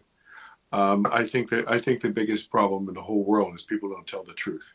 Right. So I, uh, I, I, re- I really uh, to tell the truth to themselves and tell the truth to everybody else. Uh, that's that's actually one of the things that that I was healed of. You know, uh, during my life, I lied many, many times. I mean, people, I, I still bear the mark on my body, and you know, I made up all kinds of lies about. Uh, you know, I got shot. I got uh, hit by lightning. A shark bit me. Um, somebody stabbed me. And uh, what this has done to me is it's kind of made me a, a very, very honest guy. So uh, I thank you for the question. The um, I, I, you know, people have these revelations. They have these things that happen to them, and you know, you you have this mistake. We're such a push button culture. You think you flip a button and everything is fine, but there's a process. Mm-hmm. And I I genuinely kind of thought, okay, well look, you know, this these were situations that happened to me as a kid. And I had a really, really incredible situation happen to me in Revelation. And I made the movie and I thought, ah, fini, there we are. And what happened was I was, I don't want to say spanked, but I was definitely shaken into uh, a realization that this was not the end. It was absolutely the beginning. Um, I, I thought all my experiences were over, but what I've, and I've shared some things with Debs and, we're talking about the next film and stuff like this, but uh, for example, for example, one of, one of, um, I've worked at the same place for over 13 years, and it takes an hour and 10 minutes, hour 12 minutes to get there. It does not take three hours. It does not take three and a half, four, five hours. It doesn't take those things. Um, ending up in places that I, I probably, I have no idea where I am. This sort of thing. Um, I, I have a, uh, I don't live in a very nice area to share with you. And uh, so I've had for many, many years a lot of security on my home. And so how I get outside in the middle of the night with all the doors sealed and locked and alarms, that's an interesting thing. And I don't, we're going to explore that as well. Um, also, um, some things that I haven't talked to Debs about. What's occurred is is that this um, this cracking of this egg, this shell that I have protected myself from. Now that it's open and I'm starting to assimilate the information for myself, what's happening is there are floods of information coming to me about other occasions and other things that have occurred in my life. And I am completely gobsmacked because, once again, I had this idea that, okay, well, the film is over and that's all there is to it and they're done with me. I've teased a lot. I say, you know, uh, I'm a dud. You know, they threw me back. I was too small. You know, I was a small fish. But there's more work to be done. And I think, I think it all boils down to this. Um, the example I gave, you know, once you are tuned. You know, all all of you were talking about quanta and how we are this receiver and this sort of thing. I, I, often think of us in, in layman terms as as as a radio. You know, and this radio itself is a receiver. There aren't little people in it that speak out of a speaker. This is picking up waves, energy. And, you know, people could scoff at that 500 years ago, 1,000 years ago, they would scoff. But the idea is that you have to power it. And then after you power it, you have to tune it. And as soon as you tune it, then you can't help but hear. You cannot help but hear. And so, yes, sir, uh, beyond all peradventure, my my adventures continue. Yeah, I just wanted to, Sarah, that um, I got to Virginia Tech Yes. I got into uh, the Hume Center for National Security Technology, and I heard from the inside that stuff was about to start coming out because yeah. I was on the inside. So I saw Chris Bledsoe interviewed by Richard Dolan, and I picked up the phone. No, I did. I wrote him an email and said, "Chris, you know, I'm only an hour and a half away. I'm a scientist. You're having a lot of really bad problems." On the on the social media convincing people this stuff is real. Says, come over, let's see what I can do about some instruments and help you. So I went over and it rained for three days. I think hmm. the rain was arranged so he could tell me his entire life story from beginning to that moment. Hmm. And I mean, he told me everything. It was like he just knew I was the right person to tell. I mean, he held nothing back. I know yeah. stuff he still hasn't told. Okay, so anyway, and I'm not going to, but it, but so we went outside. The, the last night I was there was clear, and boom, two 40 foot orbs fly right over our head.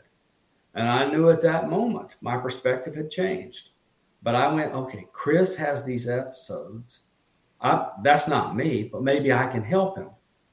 So I go home and I immediately begin having episodes. Mm-hmm. I had uh, apports of water thrown in my face. I mean, uh, miraculous healings.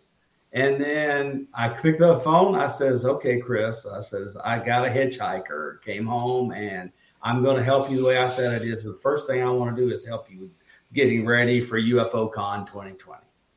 Yeah. So we went out there to UFO Con 2020, and I meet Dave.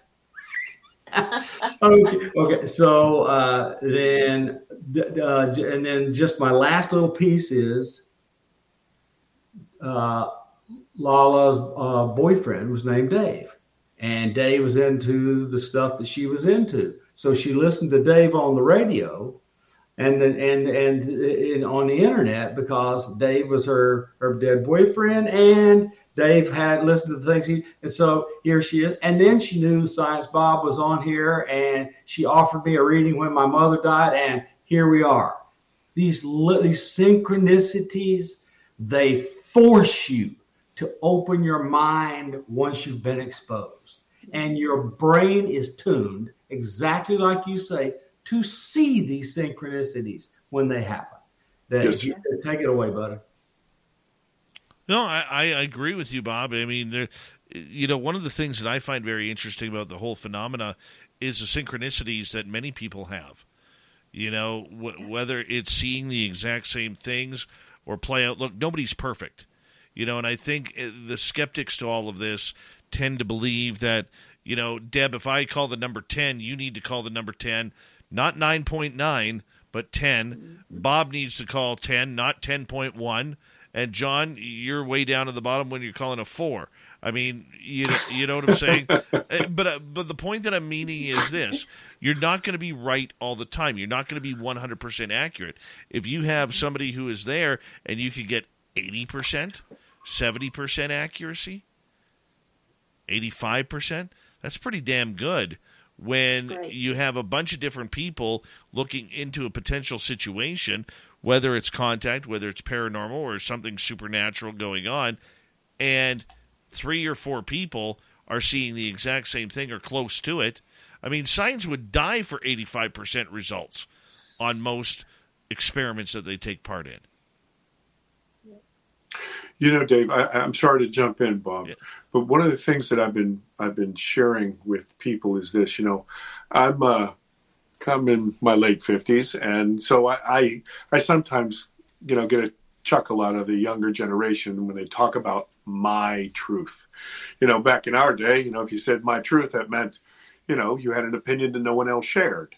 Um, and I used to I used to kind of cringe at that, but then after these experiences and the way I've been thinking about things, I, I think about it in terms like this, and Deb's heard me say this a thousand times. You know, it reminds me of that old chestnut. You know, you take the three smartest people you know. We take three Bobs, and we throw them in a black room, and we say, "Hey, Bobs, what do you see in there?"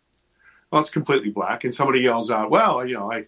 It's obviously a, you know, some sort of a spear. And somebody says, Are you crazy? It's it's a it's a whip and somebody says no are you a nut this is a boulder and you turn on the light and it's an elephant now each one of these people we've already determined that they're the smartest people on the planet right so it's not like they're fabricating these observations they're kind of fumbling around in the dark and think about all of the variables there number one they're dealing with something that they can't see and they're using limited senses okay, or senses that they're not used to rely on.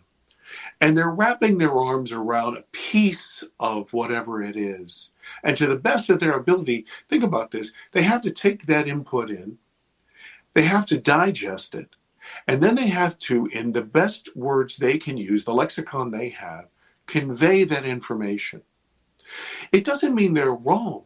In fact, they'd fight you to the death because it is their truth. It's no, there's no pretense there. It's, and once again, what's happened to us as a species, not the four of you, or not the three of you, but we have this idea that this empirical data is identified by us. This is why you have these fights on Twitter. You know, you say Happy Wednesday, and you have a thousand people scream at you and say, "What the hell do you have against Tuesday?" And then you have another thousand say, "You're a Thursday denier." what are we talking about? Why are we fighting? We're fighting about nothing. Mm-hmm. But this observation, the thing that you talked about, and what what what Deb's talked about about the different facets, and what you talked about, Bob, the mathematical reasoning behind that, and the proof of that, is that this is a combination.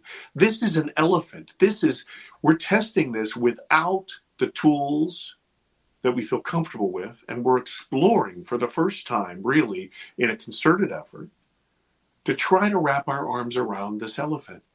And we're coming out in these pieces, and they don't seem to jive, but that does not mean they are not empirically true. And that's why my heart has changed about this whole thing. Okay, great. I want to point out that, again, we're talking about quantum uh, yes, transformative and what does quantum mechanical's Schrodinger equation give you? It gives you the probability of where you will find something. Quantum mechanics says God plays dice with the world. and every event that you observe, it has a probability of being this, this, this, or this. This is straight science, the things you're saying. You get the three guys in the room, each of them sees through something because they, each of them were independent observers and they looked at it, they collapsed the wave function in their own particular perspective. This is all science, but we got to figure out just how to put it in language that both we and scientists can work with so we can build the future. Sounded okay. smarter when you said it, Bob. yeah, whatever. I'm just telling you how it is. This is this is just science to me. But now I'm living I'm living both sides of the equation, if you will, the forcing function and the description function. So, Deb, I have a que- I have a question for you, Deb, and here's a scenario that played out. Okay, we we see today's UFO community really siding with the nuts and bolts crowd of the government agencies and, and everybody in between. Yet, I'm a firm believer there is something way more than that. Nuts and bolts are such a minimal part of what we are talking about, and I, I find that frustrating because it usually takes the discussion and debate to a whole different level. Oh, oh, oh, oh O'Reilly! Count on the professional parts people at O'Reilly Auto Parts to recommend the best products for your vehicle and budget. Get maximum cooling system performance for 10 years or 300,000 miles with peak long life universal pre-mixed antifreeze and coolant. Save $7 after mail-in rebate, plus get two times O Rewards points. Stop by O'Reilly Auto Parts today. Oh, oh, oh, O'Reilly! Limit supply. See store for details. Businesses need to think beyond today. That's why ADP uses data driven insights to design HR solutions to help your business find more success tomorrow. HR, time, talent, benefits, payroll. ADP, always designing for people. That being said, Tim, who's our UFO guy, when he was in Utah earlier this summer, him and Terry Hall and Scowling Greg O'Brien, they were in a motorhome that was filled with gear. And I called Terry, happened to be 1111, and I said, I need you to point your camera about 1130. Now, I'm in British Columbia. They're in, they're in Vernal, Utah. And lo and behold, Terry moves his camera, and there are four UFOs. Yeah. How do we explain the t- the distance of 2,000 miles. I have no idea that it is there. I'm just going by a gut feeling. Luck? Well, no. There is no luck. There is quantum consciousness, and we're all part of it, and you tapped into it. I had, uh, I, I run a contact group, a CE5 group here in Kansas City. During the pandemic, we couldn't get together, so we did it over Zoom okay, outside zooming with each other. And I have people in that group from all over the world and all over the United States and Canada. And we were all seeing the people, local people were seeing really fantastic phenomena that night. And we were pointing it out according to the constellations and the directions and everything, uh, and the degrees. And that was awesome. And then we had a, a friend in Pennsylvania saying she saw the same thing from her perspective.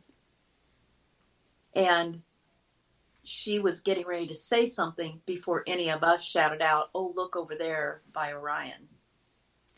So she was chatting and she said, I see something by Orion. It's because it depends on what your vibrational state is, where you are in your frequency, as to what you are able to attune to. It's just like John said, it's just like Bob and all of us are working with radios and antennas and things like that. We are able to tune our internal transceiver to different things. Now, those who are still in the nuts and bolts community, it's fine. They're in a, a, a different grade of school. You know, you can't teach um, trig to a, most kindergartners. They have to get some fundamentals first. So these phenomenon show up to people according to where they are on their path. And that means in their vibrational frequency, so that they can perceive it in a certain way, accept it, integrate it, and then suddenly new pieces start to come online and they're able to perceive. So I, you know, I don't judge anyone. Sometimes I get a little frustrated because not everybody's, you know, up to speed, but I'm not up to speed with the beings who are interacting with me. They probably think I'm a fool, you know? So I just say, you know, have compassion, don't get too frustrated, and know that everyone is learning at their own pace and in their own way. Um, but like John said, we're all getting a piece of the reality. And our purpose, I believe, is to help everyone put those pieces together so we get the whole picture. Love it. Debs, you, can you give us your website, please, before we leave? Oh yeah, it's uh, it's debzshakti.com, d e b z s h a k t i dot com. Thank and John, you so much, do you, Bob. do- John, do you have one? Uh, people can look up um, alien abduction colon answers. If they Google that, they'll find a thousand links. Okay, so I want to say one more quantum thing so- to bore the audience with my science. When these minds come and they bring their perspective, their perspective, they constrain a variable that they want to see. They want to see a nuts and bolts craft so they can get a weapon or an energy field out of it. Mm-hmm. Okay, so they constrain it. But what happens in quantum mechanics is if you ex- if you constrain one variable, you blow open the complementary variable, and it can get ugly and energetic big time. If you squeeze it to one thing, the energy field is spread over infinity. I mean, so if you come down for a weapon, you're going to get bit. Bitten. That's the way quantum mechanics works. Bitten by Science Bob as we wrap up another episode of Science Bob and Friends. We love Dr. Bobbert McGuire around here. He's a good friend of this show. Good, good, good friend. You know, can't grow facial hair worth uh, anything, but I'll tell you. I'll tell you, we love him around here. And thank you, Deb Shakti and John Yost, for coming on Spaced Out Radio. Real, real pleasure to have you all here. And uh, John, can't wait to meet you at UFO Con 2023, along with uh, seeing you again, Science Bob. And uh, we'll talk to you guys soon. Coming up next on The Big Show, as we go into hour number three, Swamp Dweller is back with another spooky story. Then our resident Timbit, little Timmy Senor, gears us up for the UFO report that he still calls UAPs. Spaced Out Radio continues after this. Great job, guys. Great job. That was a great show. I'll give I'm you a so few claps. you guys came in. I'll give you a few claps. I'll claps. give y'all claps. Thank you so much. Bob, you can talk fun. with them for a couple minutes here. I'll be right back. I will check the energy in my. Thanks, David. Thanks. Oh, that was wonderful. That was delightful. That was awesome. Thanks so much. And uh, Thanks, Bob. I know she can't hear us now, but Lala just made a, a big donation to Spaced Out Radio. No, she can really hear us. The YouTube part, the YouTube YouTube part stays live during the break. Cool. Oh, Thanks, great. Lala. Thank you, honey. I hope you're feeling better. And she she too will be uh, in uh, San Francisco with us. So Perfect. Perfect. Yeah, Bob, I wasn't prepared when you started to ask me because I'm I'm going to be in Roswell. Um, I'm going to Roswell um, UFO Expo uh, the week before, actually, and then I go to San Fran. Yeah, I had all that pulled up in case you couldn't find it, and then we went on Thank to you. something Thank else, you. and Yeah. you know. Yeah. Anyway, but I'm I'm just so I'm so excited, so delighted, and grateful. And uh, Well, I just. I I hope that this this this set of things y- yields the publicity that you need in order to increase the viewership so Yeah. that you I want you to be able to take care of you and your company and and to make that next film. Well, thank you. That's that's the goal. That really is the goal. I um, we had some really great news um, that uh, the film is going to go international. It, it was released last May in North America, but on April fifteenth there'll be a global pay per view event, uh, and um, so it's going to be worldwide. We're very excited. Oh, great! Well, let me know when that happens. I might watch Sure. it again, even though I already own it. Uh, well, there's uh, maybe don't watch it for me or, or the show, but there's going to be a panel discussion. So I, I'm not in charge of any of that. Right. Uh, I don't even know if they're going to ask me to speak. Maybe they've heard enough of me. But um, but uh, yeah, it's going to be a big deal. And Well, where where is this to be held? It's um, there's well, shh, don't tell Dave, but it's KGRA. Um, they're they're a big network, and they have like yeah, I can't remember thirty some shows. no, no, no. I, I know it. The law. I had a terrific interview with Peter Robbins on Okay, so you know exactly what I'm talking Oh, about. yeah, yeah, yeah. yeah. So I was approached by their president, uh, one of their hosts and their president, to have a uh, an international pay per view event, and um, so I put them with the distributors in New York, um, and everything has been worked out, and so the date is 415. So I'm pretty pretty darn jazzed because I can't imagine you can't imagine how many emails and contacts I get from the UK, Germany, Hungary, Australia, Netherlands, Japan, the Nether- me too. Netherlands. Yeah. New Now, Zealand. you- Everybody's mad at me because I put it out there. It Oh, was my re- God. being released in May, and they're like, Yeah. "Where is it? We can't see it." Debs, have you have you you know put these good folks together, Lala and Bob, with our friend from overseas, your sister? Oh yeah, no, she she has. She I, has. Go. I've talked to them about it. Yeah, yes. Wonderful, wonderful, wonderful. Because uh, man, that would be crazy business right there. Yep. Everybody getting together.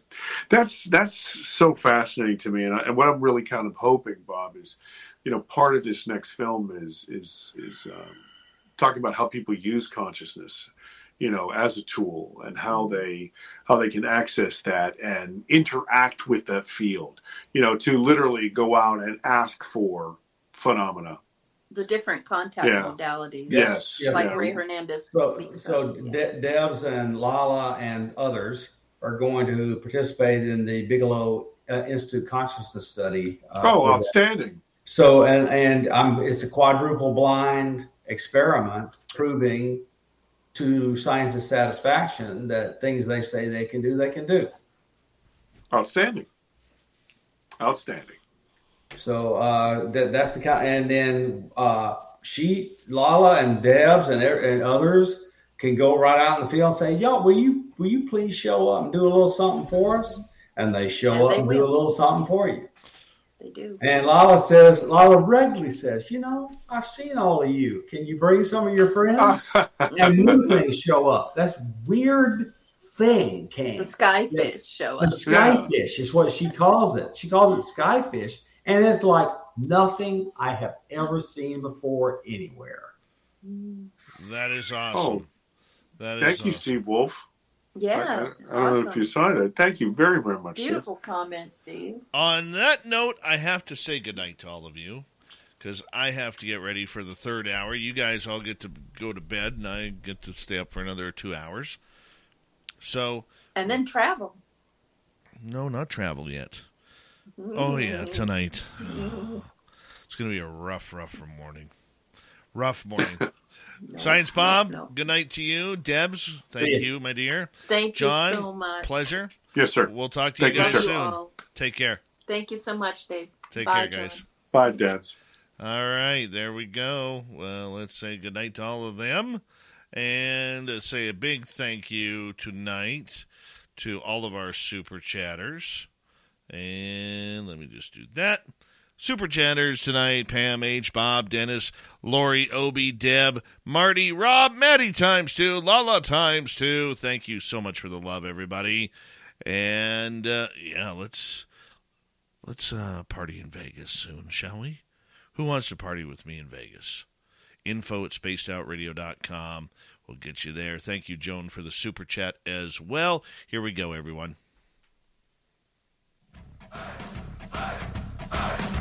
Would you like to connect with us? Head to spacedoutradio.com for all your latest show info.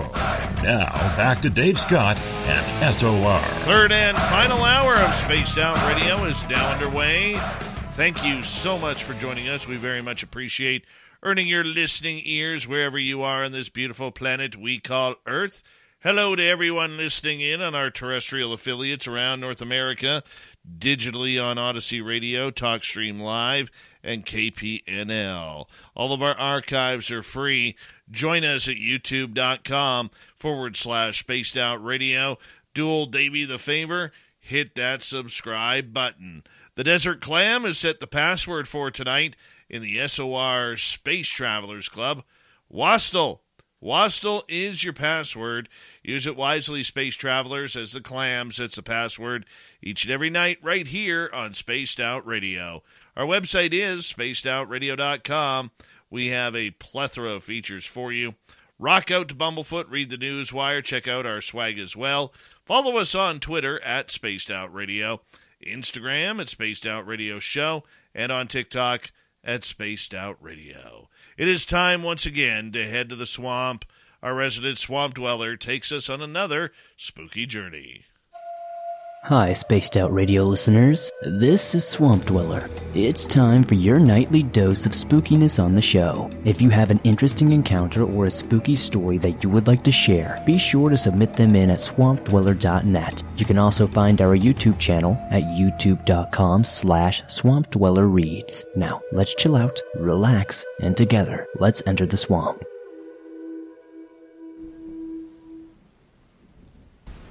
Knight's Landing. I'm afraid of that place. I haven't been back in a long, long time. I'm scared to go there. Somewhere in Northern California, an hour from the coast in a dry valley, there's a place. This place was my second home. I spent almost every weekend there for many years until I was a teenager. A property in the outskirts of a boring small town near a creek in a well sized patch of woods. We did a lot of things there and we had room and confidence. A creaky old house dimly lit, covered by trees, and a small garden to the side. The light only went so far from the windows and porch before it was total darkness, and a short walk to the other two buildings, old, long, empty garages filled with tables and chairs for parties. Probably about 50 feet long, 10 feet wide, side by side, and although they said no further than 20 feet from each other, they both had very different atmospheres. One was a beacon of light in the darkness, rather a checkpoint, before it was total darkness. They were bustling with life from family gatherings and parties, but never the second. Only twenty feet away, it was always too dark even to see. And on the other side of that, well, that's the scariest part of that place. The four mysterious homemade concrete graves. Right next to this building, and beyond that debris, giant rocks and tons of firewood picture almost a scrapyard with zero light. The building was scary, but at least it was closer to the light. I have plenty of stories from here ghosts and intruders and otherworldly and not worldly things. But this time, I'm going to concentrate on beyond those property lines, beyond the empty field adjacent to the old building, Cache Creek. Back then, the rules were don't go into that building at night, but we always did. They told us not to stray past the graves at night, but we always did. They told us not to go to the scrapyard, but yet we always did. But what we would not do is go past that field. It was almost an unspoken rule. No one ever brought it up, no one ever suggested attempting to make the trip, and we were reckless as kids, but not suicidal. We remember when we would sleep over when we were younger. My grandma would put us in the house before 12. That creaky old house. Too many for one story, three bedroom house. You could see the end of it from where you enter. A straight shot. Living room, dining room, kitchen. All the rooms to the left. Room 1 by the front door, room 2 by the end of the living room, and room 3 by the dining room and the bathroom in the kitchen. And then out the back door. We all funneled into the living room while the adults slept in their rooms. We slept on the floor, and we'd stay up longer than them, but not for long. We'd get too scared. I'd remember no one talking about these things, just a look on everyone's face. Then everyone lays down and pretends nothing happened. These types of occurrences were daily at this place. But there is something that I will never forget more than anything. One night, while everybody was asleep except for us kids, it was maybe 30 minutes after everybody went to sleep, and the house was all quiet except for us whispering away and talking. Honestly, when I started hearing the noises at first, I thought they were maybe just insects or maybe a cat or something. But then we started hearing distant screams far off. A chill ran down my spine instantly. Suddenly, it sounds like something slams into the front door and starts scratching at the walls, the door, and the sides of the house. Everywhere. It sounds like something is running around the house. The scratches, like I said, started at the front door, and then suddenly they were at the back door, then the right, and all at once. Sometimes it just sounded like one finger, and other times it sounded like a full claw. We were all scared out of our wits. The scratching then stopped, and for a moment everything went silent before we heard a massive thud on the top of the roof. I felt fragile under it. I felt like at any moment that the roof would cave in on top of us, and we would be this thing's meal, whatever it was. Eventually, the adults woke up and went to see what was going on, asking if we were horsing around. Once they saw how scared we were, they walked outside. The wind seemed to calm, and everything seemed to drift off into silence. I survived that night somehow, and so did all of us. The next day, when I asked the adults what they saw, they wouldn't tell me. They wouldn't tell me if it was wolves, big coyotes, nothing. No response at all. All I knew is I heard something that night. I was young, maybe five or six at the time, and now I'm 22, and I can tell you for a fact that my reckless curiosity still gets the best of me sometimes. But I know one thing is there was something out there that night. I can't explain what it was. And that's why we love the Swamp Dweller around here. Is each and every night, Monday through Friday, to kick off hour number three. Swampy tells us another spooky story, and we appreciate him coming on in. If you want more stories just like that, head on over to his YouTube channel, youtube.com forward slash swamp dweller reads, and you can get a few more just for yourself. From the swamp to the stars, it's time to bring in our resident Timbit, little Timmy Senor, in the UFO report. Nobody's gonna know. They're gonna know.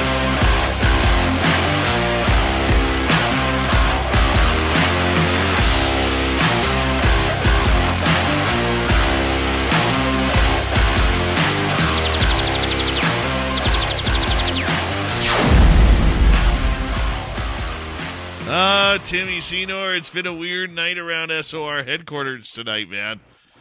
You were on Yeah. the you were on the phone with me when there was some weird stuff going on, man. Weird, Yeah. weird stuff. You've never really heard Davey speak like that before. It was a little creepy. It was a little creepy. I was waiting to hear something like a buzzing or a vacuum cleaner or something, and then just hear your wife be like, dot, dot, dot. No, Dave. I was waiting for it. Oh yeah.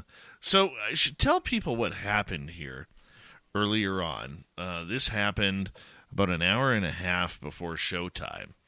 We get Yeah. back from hockey, my son and myself, and he's looking for his mom. So he walks down the hall and he walks and stops right at our main bathroom. Then he comes uh, back to me and says, Daddy, there's something in the bathroom. That's the ease at which you get information. You're always connected and informed. No waiting. So if you're living with diabetes and still using old tech and finger sticks to read your blood sugar, what are you waiting for? US Med carries continuous glucose monitors, which provide real-time readings of blood glucose levels and accepts Medicare and over 800 private insurers. Call 1-888-US-MED65 today. That's 1-888-US-MED65 today and manage your diabetes as easy as Is your new year still falling flat? You are not alone. This year, millions will be diagnosed with low energy. But Planet Fitness has the cure. Boost your energy with tons of equipment in our clean and spacious clubs for $1 down and $10 a month. No commitment, cancel anytime. Deal ends February 16th. See Home Club for details. I said, What? He goes, I saw something, but I don't know if it was real or my imagination. So I said, Well, what did you see? He goes, I saw something in the bathtub. And I'm like, Well, what did you see? He goes, I don't know how to explain it. It was there for a second, and then it just went up and gone. So I'm like, okay. So I get him to draw it out, and it almost looks like he's drawing two hands with the elbows connected. Okay, and that was it. So a little bit later, like I'm talking like eight, ten minutes later, I just sit down in the studio to prepare for tonight's show, and Tim and I are having a quick convo about what we're going to talk about tonight. And I get a text message from Mrs. SOR saying that she took the dogs outside and she quickly called them in because she felt there was something not too good outside in my neighbor's yard. So I got Tim on the phone and I'm kind of trying to tune into everything and Tim doesn't know what the hell he's going on cuz he's Mr. Nuts and Bolts here, right? Dave was scared, so he called Tim. I wasn't scared. He's a little scared. It was it was eerie. It was eerie. Not scared though. So I go outside and my neighbor's yard seems darker than normal. And I mentioned that to Tim. And then I don't know about anybody else there who's been taken before. For me, the trigger is when I hear the song from Pink Floyd, Is There Anybody Out There in my head? And I said, Ah, crap to Tim. I said, I think I'm going on a ride tonight. So I got on the phone with Science Bob and Lala Bright, explained to them what was going on after I hung out with Tim. And then Travis Willier Moostus, our resident astral traveler. It's funny.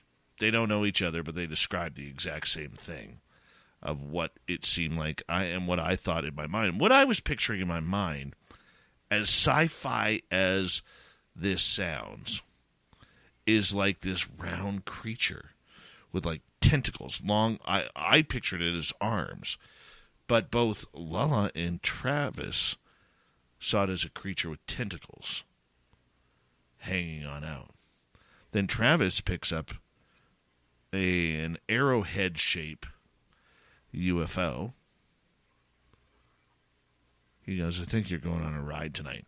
In fact, Travis is, uh, uh, you know, he's been working on my house all night long, which is kind of cool. I love astral travel. Energy has calmed down a little bit, but it's still weird out here, man. Still weird out here. Yeah, I could tell you were creeped out. And it sounded like your whole family had an experience individually, too. Um, you know, I'd never heard that kind of tone in your family's voice, you know, and so I could tell there was an element of urgency. There was something different, you know, each family member expressing something odd, an odd feeling. There's definitely something to that. Um, you know, and then you've got friends that are sensitive that are able to hone in on your location and give their opinion. I mean, that's what it's all about. I'm just, I am that nuts and bolts guy, and I'm like, while we're talking, I'm like, man, uh, what can I do to help him? You know, You didn't and know I'm what like, to guess, do. You didn't know what to say. I'm like, dude, literally all I did was record our conversation, and I was like, well, maybe he'll want this later. you know, you and go. I was like, maybe we, because there was like this weird water sound at one point, but I don't know if you were inside or outside. No, there, but yeah, dude, there was absolutely no water running, none whatsoever. It, sounded like you were next to a gutter or something. no, no, there was no. I'll play you the recording. Yeah, yeah, you can hear it in the recording for sure. Um, but I mean, that's that's what it is all about. The consciousness connection is so important, and in fact, I was talking to Nicole about this a little bit. That it, it's really hard to collate that. You know, I have the scientific part, but I know that I need the consciousness part to my research. And without an expert or some way to bring in um, somebody of credibility that understands it deeply to help you interpret things as they're happening, it's really hard because just like that experience that you just had tonight, imagine now if you were also capturing things in multiple spectrums. Because I've had experiences like that where you're capturing things above you at the same time as that bizarre feeling. Um, and so to be able being able to bring in the psychology aspect the um, consciousness aspect, I, I feel like, is so important to this topic. It needs to be taken seriously because there is something to it. Uh, you know what? I don't know what the hell it was. Uh, you know, I just know that's the first time in a long time I've had that feeling where, like, dude, every goosebump on my body was standing up. It was just one of those things. Maybe it was a Chinese weather balloon. Maybe. Yeah, maybe you're just really sensitive to radiation, whatever it was expressing out of that balloon above you. Yeah, you never know. You never knows? know. Well, let's kick this thing off, man, because enough about my uh, my UFO life. Let's just get right to it. Adversary Yeah. drones are the big topic right now. Is China and other countries possibly invading the U.S. and spying? Pentagon's looking into it because maybe some of these are acting like UFOs. What do you got there, Tim? Yeah, adversary drones are spying on the U.S., and the Pentagon acts like they're UFOs. Exactly. The U.S. military seems aloof to the fact that it's being toyed with by a terrestrial adversary, and key capabilities may be compromised as a result. And so, a key uh, uh, new topic has been brought forward here by Tyler Rogoway of uh, The Drive. And I definitely want everyone to at least go to the war zone and get a slice of this on their own and read it on your own. But we're going to cover it here tonight. And so, to quote this article, uh, we may not know the identities of all mysterious craft that American military personnel and others have been seeing in the skies as of late, but I have seen more than enough to tell you that it is a clear that a very terrestrial adversary is toying with us in our own backyard and using a relatively simple technology such as drones and balloons to do so, while making off with what could be the biggest intelligence haul of a generation. And while that may disappoint some who hope the origins of all these events are far more exotic in nature, the strategic implications of this bold operation and the series of other operations which have been happening for years undeterred are absolutely massive. And so, yes, realizing that the idea of an adversary is penetrating penetrating the US military training areas unmolested and has been for years using low drone technology such as balloons is a big pill to swallow. But as one of the people who have repeatedly warned about the threat posed by lower end drones for decades, warnings that largely have been dismissed by the Pentagon until drones have been made or altered um, and used in war zones, literally raining down bomblets on U.S. and allied forces, isn't really surprising at all. And so, nor is the fact that the Defense Department is still playing catch up when it comes to the realities surrounding the drone threat, and not just to its forces abroad. And so, the gross inaction and stigma surrounding unexplained aerial phenomena as a whole has led to what appears to be the paralyzation of the systems designed to protect us and our most critical military technologies. And so, pointing to a massive failure in US military intelligence. And this is a blind spot we ourselves literally created out of the cultural taboos and a military industrial complex that is ill suited to foresee and counter a lower end threat that is very hard to defend against. And so, of course, before moving forward, it's important to state that just because in this article it's stating that they believe the evidence is compelling that many of the bizarre encounters of, of, with the mysterious objects in the sky as of late, and especially those that the U.S. military is experiencing, emanate from peer state competitors. Not only, not, I'm sorry, so they're saying here that we've been experiencing a lot of U.S. military uh, emanating from peer state competitors, not only not necessarily another dimension or another solar system. So there are certainly well documented cases of seem, seemingly unexplainable events that we have nothing to do with. And this type of capability. So, in other words, our conclusions did not even come close to answering the questions of UAP or UFOs. And so, what we are highlighting in this article and what brings us together here on this topic is that the biggest problem is that as a whole, people expect one blanket and grand explanation for the entire UFO mystery to one day emerge. And this is flawed thinking at its core because the issue is clearly with one multiple explanation due to a wide range of events that have occurred under a huge number of circumstances. So this thinking must be changed and its limits to our ability to solve some mysteries in hopes of coming up with some fantastical monolithic explanation for every relative and related mystery so, accepting that there's a likely wide array of explanations to this notoriously ab- abused topic will be absolutely key to successfully studying it and destigmatizing it in our culture and especially within the US military and intelligence circles. It's an important topic and it, It needs to be covered. And it's absolutely is what we're seeing here with the balloons and how that topic has just been kind of obfuscated in its own weird way. Like, why did we wait so long to act on it? And why was the initial um, report on it a UFO report? Well, I mean, look, UFOs are going to be. It's easy to blame the UFO topic right now. It really is, and you know, I'm not here to dismiss that every all UFOs are Chinese weather balloons or spy balloons or anything like that.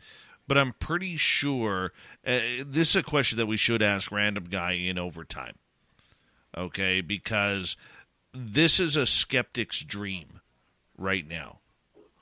That everything, Tim, is a spy balloon.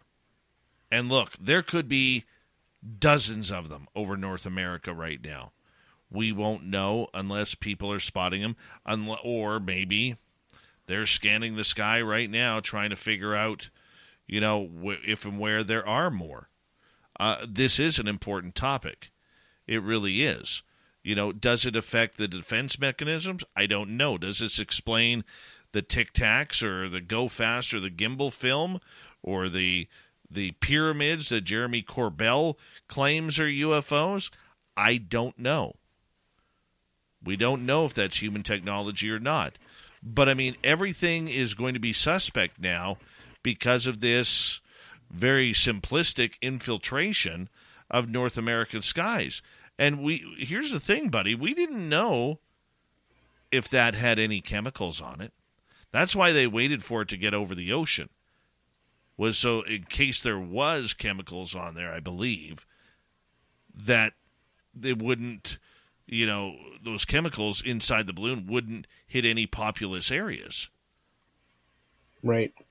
Do you think that they are using this? Sorry, go ahead. No, no. Let's. Uh, I, I had to cut you off there due to the break.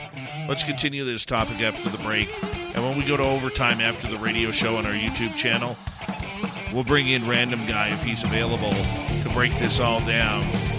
Tim Senor and the UFO report getting heavy tonight, going into the final half hour of Spaced Out Radio. We'll be right back.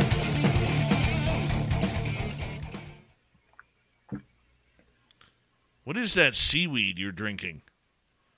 Oh, um, alien goo, some kind of slime. Um, monster machine, a green machine, I think. Green machine. It is delish.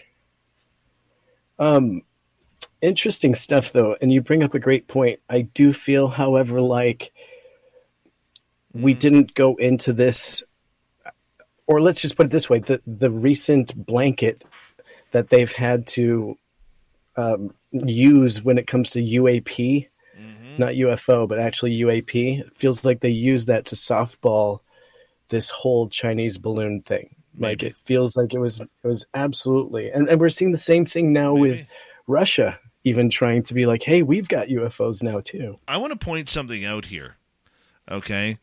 Because the night before they they launched that F twenty two with that missile, random guy came on here, and we, you know, I've noticed a few people in our chat room not really believing what random guy says. But you know what? Jay Burke confirmed something very important here. He says Chris Lato, former fighter pilot, broke this down. He said the missile they used was some type of special missile designed to pierce objects instead of exploding, and that one missile cost a million dollars.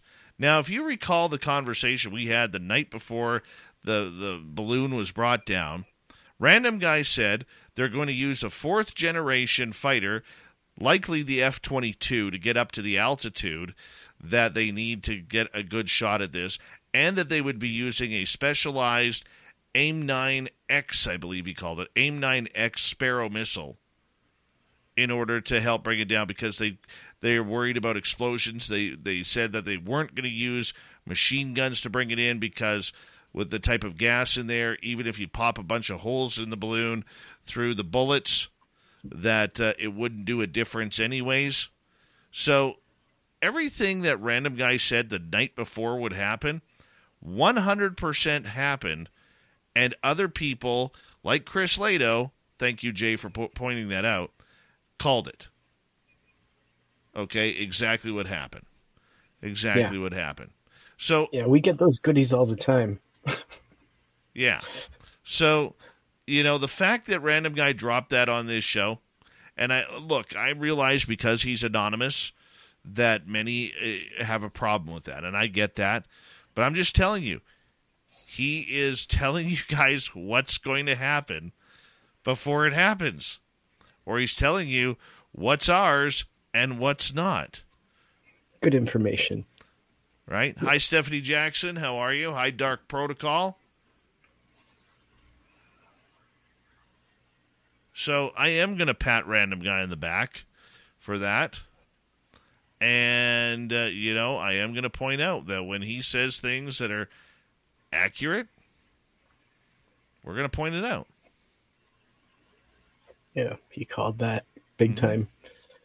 Yeah, because random guy stated that they couldn't use an exploding missile. Yeah.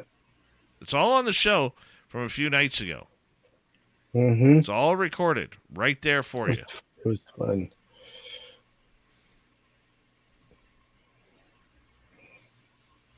Yeah, I think we were high fiving him via text pretty quickly the next day. Yes.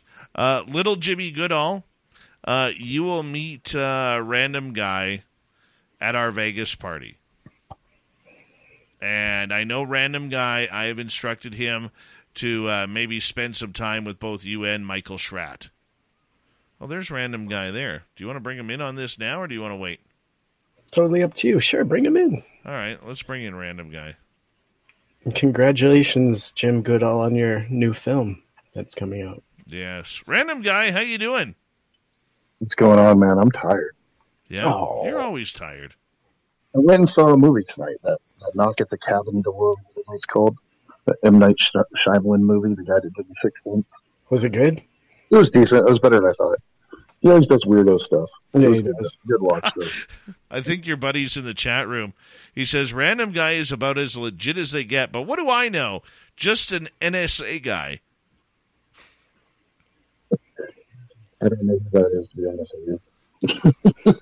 Dave, you should create him an icon too. That's funny. Yeah. Yeah. There was a, I had to show you that tonight. I missed it up until about 10 minutes ago. That's all right. You're sounding really muffled right now. Really muffled. We got like 20 He seconds. He didn't take the phone out of his pocket again. No, Can you yeah. hear me? Yeah, gotta we can it out hear of you, your but you sound muffled. Ah, sorry. I'm on It's my in, your, it's in your muffle. Take it out of your muffle. Remove the phone from your butt cheeks. Here we go, everyone.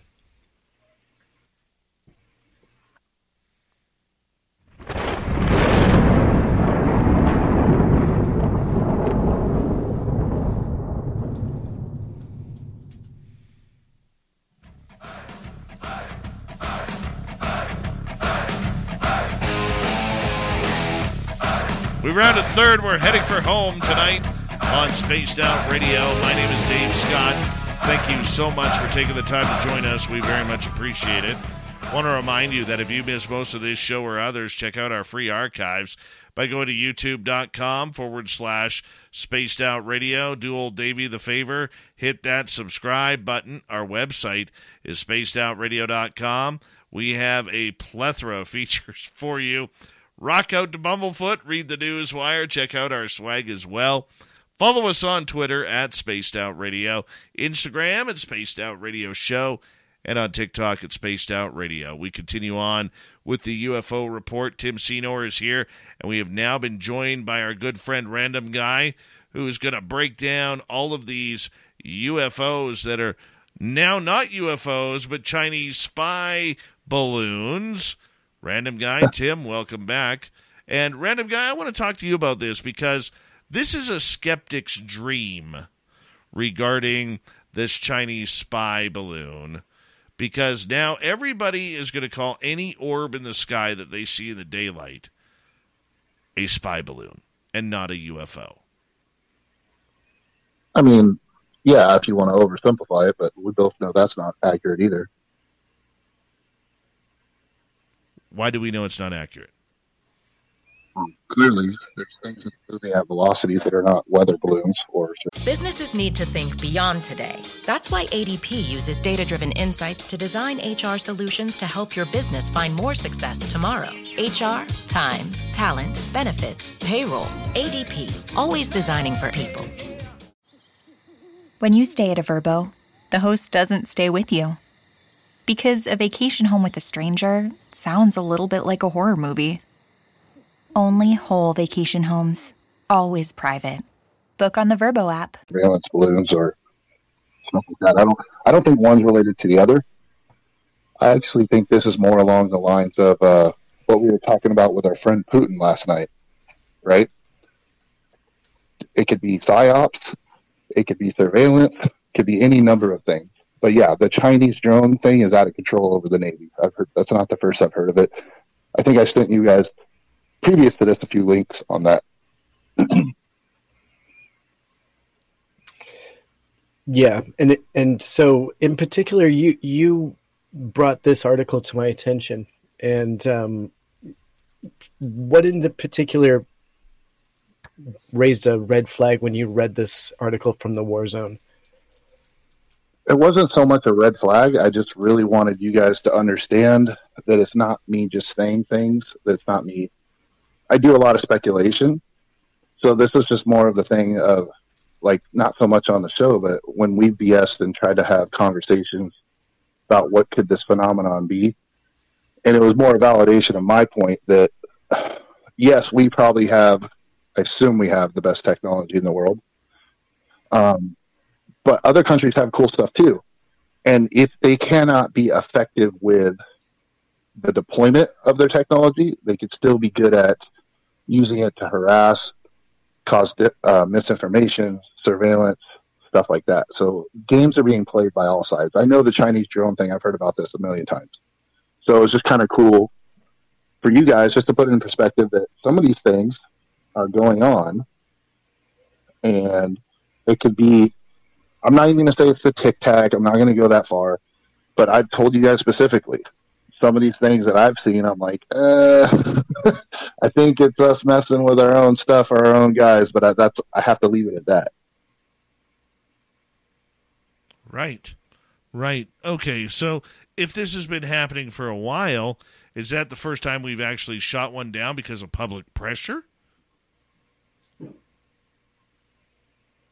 To my knowledge, well, okay as far as a weather balloon or whatever surveillance balloon thing was, I've heard some different things on this, by the way, that are going to come out. Um, I think mostly it was to see what they can get away with. So you guys already heard there's like four or five of these things out there right now. And I know people were referring back to one that happened, what was it, three years ago when Trump was in office? Because, you know, we can't have any discussions in this world, God forbid, without bringing politics in it, right? Who's president. But the bottom line is China doesn't care. The only reason China cares who's president is because of, you know, trade stuff in the administration and the economy. They don't really care with their military goals and their surveillance goals. They're going to do what they want to do. So yeah, these things have happened before. As far as I know, there's four or five of exactly what we pulled down all over right now, not just over the United States, but in various other places that are from China. This thing started we knew where it was. We could have shot it down point blank. So like this whole we we didn't want to shoot it down because of uh, it might have had chemicals on it or something. That's not accurate Okay. because we could have taken it out immediately in Alaska, uninhabited. We could have taken it out in the bridge between Canada and Idaho. We had multiple places to do that if that was the goal. I, I think they wanted to do recon on it. From what I heard, they flew by, they photographed, they took um, RF sampling to see what frequencies it was transmitting at, to see, you know, just to get that kind of technology information. Uh, they were able to glean some data from that. And I think whoever made that decision obviously is better informed than us and decided that was the, the best route. And I think at the end, shooting it down was a political, symbolic move more than an operationally effective move. Okay, I want I want to ask you this, random guy, because you know I think the majority of us civilians are are not very astute as to what truly it's all about. And as somebody who's never served, I, I know I'd be very ignorant of what was going on. I look at China; they got a number of satellites up there, dozens, if not hundreds, that are probably uh, highly accurate. What's the purpose of a weather balloon? So balloons are great for a lot of reasons, actually. Um, actually, I'm going to see here if I can switch camera or microphones for you. Hang on one second. There you go. All right, can you hear me better? Yeah, you're you're great now. You're nice and clear now. Okay, cool. I literally switched from Android to Apple. um, another device. Uh, balloons have a lot of advantages, both tactically, financially, like everything. Because, first of all, what's the number one thing that China came out and said? This is just a weather research balloon.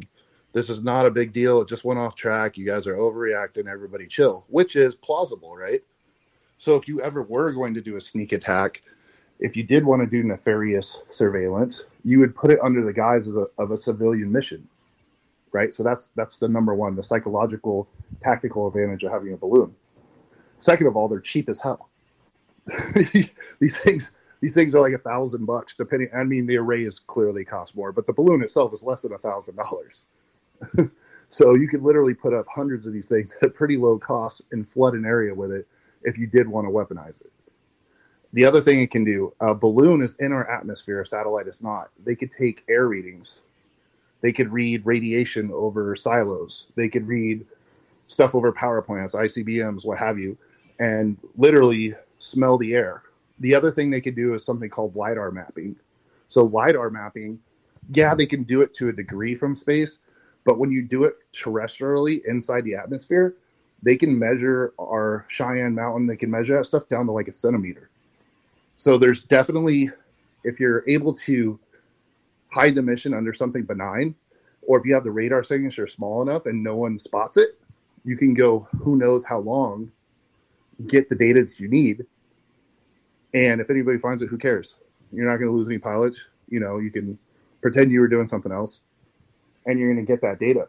And then if you ever went to war with that country, which I don't think we would, but if hypothetically, now they know those those missiles are four hundred thousand dollars each that we used.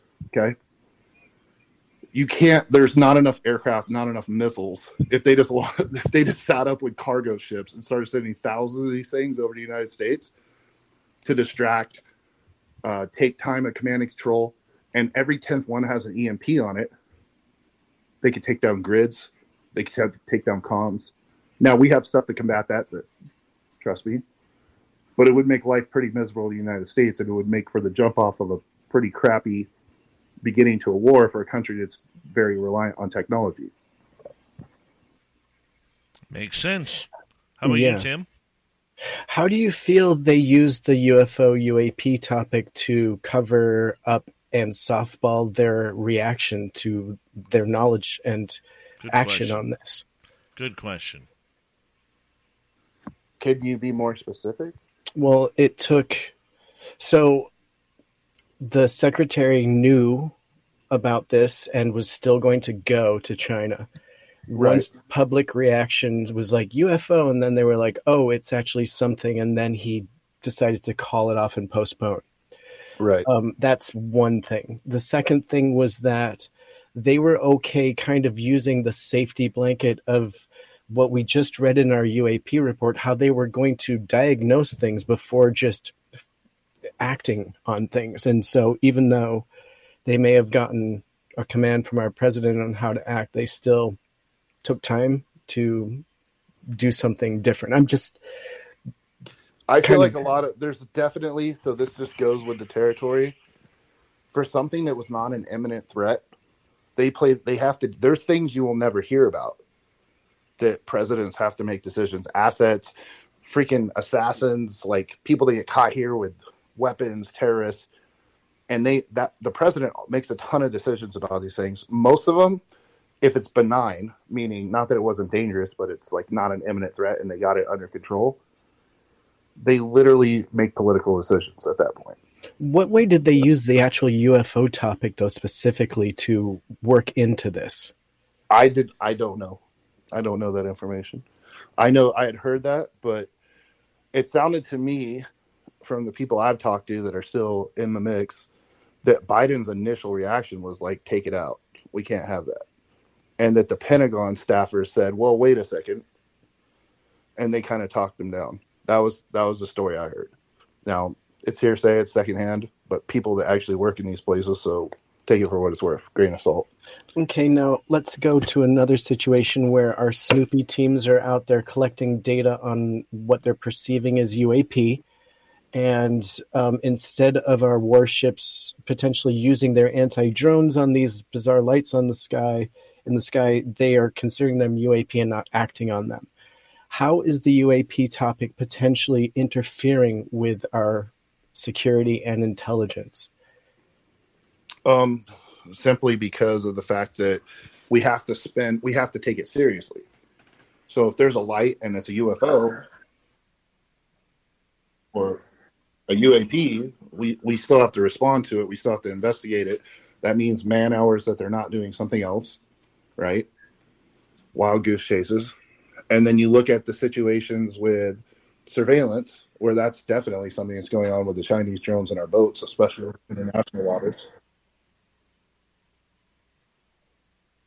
It is very, very interesting. Very interesting, in, indeed, when it comes to the the spy game that is played along with this.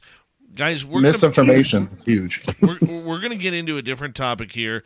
The Pentagon's highest ranking UFO hunter finally comes out in public and then sees his shadow and runs back in. Jay Stratton, let's hear about him. Groundhog Day, indeed. Uh, so, the creator and former director of the uh, UAPTF, Jay Stratton, has given his first ever public interview with journalists George Knapp and Jeremy Corbell, featured on the episode three of Weaponized podcast. And um, I think it's very important just to briefly highlight here that this interview actually took place at the same time as the interview that they did with Travis Taylor. So, although we are seeing it now publicly, it was actually recorded some weeks earlier. Um, and I don't know exactly how far earlier, but I don't know if it's completely relevant. But at this point, Stratton is the only person from the federal uh, government to have worked on all of the modern UAP programs and is the most senior figure directly involved to have spoken out, having held a rank comparable to a two star admiral.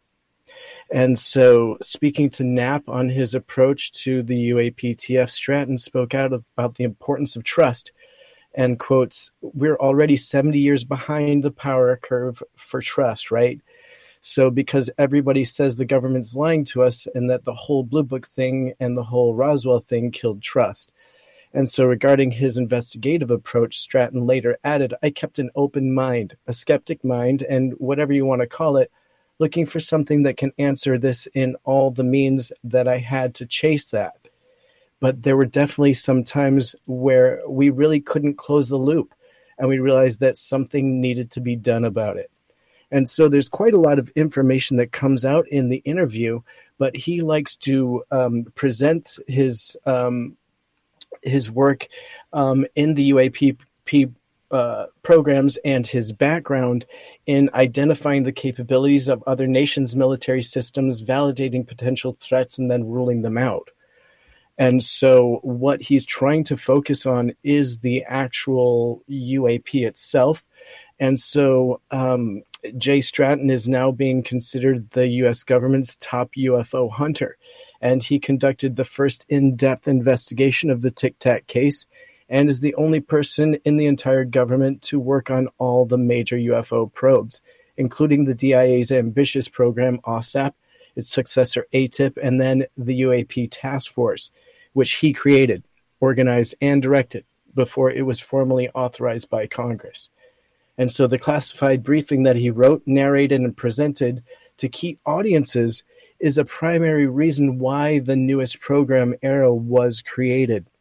And so, unlike many of his former colleagues at the DoD, Stratton believes that the public has a right to know what's going on on rather than obfuscation, stonewalling, and misleading statements and strategic leaks uh, to debunkers, all of which continue to muddy the UAP waters.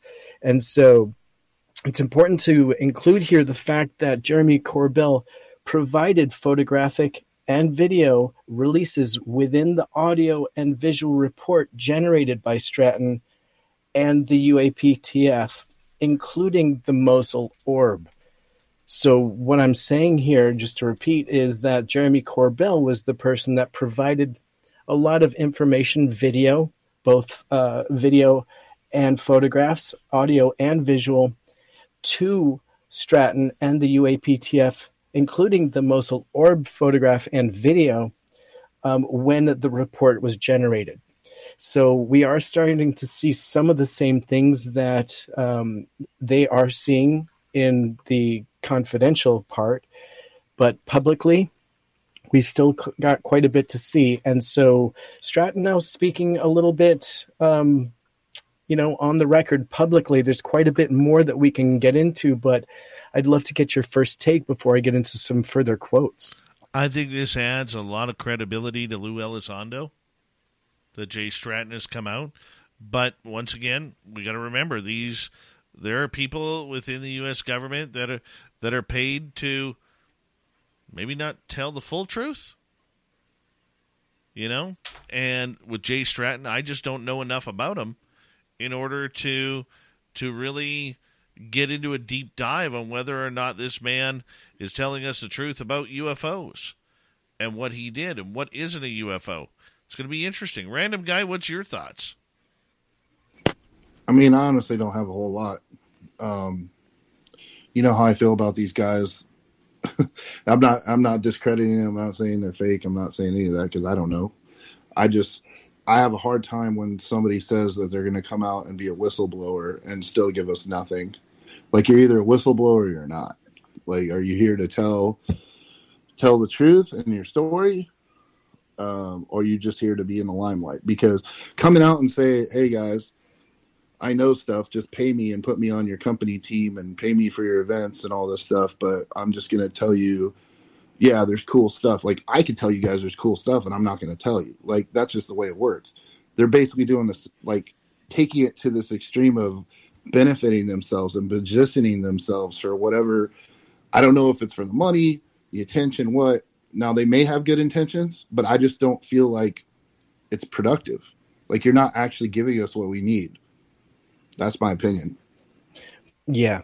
And also, let's consider for a moment that Stratton currently works with Radiance Technologies, where he is the leading, directing, assisting, and developing efforts in existing contracts and the creation of new areas of business related to scientific and technical intelligence with a focus on reverse engineering. So, Radiance I mean, Technologies. He's part well, of a club, like you know. So, if you go to Radiance Technologies website, when you go on their splash page, it talks about them developing a high focused laser technology. In fact, and it goes into actually some pretty decent looking hardware that is obviously being used by our military. So, um, what it looks like is that he is developing and working on efforts on major contracts in developing some pretty massive hardware, you know, military hardware. And so, with insight like that, he probably has a pretty good idea on how to look for uh, UAP and UFO using our technology and developing other things to help us find it and weed Sure. out what is UFO and what isn't. Um, you know, but is and- it leading? Is it leading us to conclusions? Is it is it solving mysteries for us? Yeah, yeah. Um, it, very interestingly, uh, technical inge- intelligence is part of what they do at Radiance Technologies with a focus on reverse engineering. And so that's a very general gray statement, but um, it kind of makes you wonder what he has insights to. But other revelations included one event where an unnamed official told him that he should not get involved in the UAP topic due to religious concerns, right? And that was another massive thing. And previously, the Pentagon's Public Affairs Office uh, commented that the former AATIP director, Lou Elizondo, had no assigned responsibilities. And now that's coming out that that was all false. Well, gentlemen, we're going to have to continue this in overtime for our YouTube audience and say goodnight to our radio side of things. And if they want to hear what happens, just go to our YouTube channel, youtube.com forward slash spaced out radio. It'll all be there for you. Thank you, Tim Senor, for the UFO report. Random guy for joining us early. And of course, somewhere out there, NSA guy who is tuning us in, wondering what the hell we're talking about. Yeah, and everybody else who's joined tonight's show. We got Mr. Ron Bumblefoot Thal rocking in the background with Little Brother is watching. Bumblefoot is the official music of Spaced Out Radio, rocking us in and out of every single show. Get your horns up for the guitar god himself. Special thanks to everybody listening in at home, at work, in your cars, wherever you may be. Thank you to everyone in our chat rooms tonight. YouTube, Twitch, LGAB, Facebook, Spreaker, LinkedIn, the Space Travelers Club, and on Twitter at hashtag Spaced Out Radio. Remember, this show is copyright by Spaced Out Radio and SOR Media Ventures Limited. Thank you so much for choosing to share your evening with us. Because together, my friends, We're watching. we own the night. Mr. Bumblefoot, we need a favor. We need you to take us home.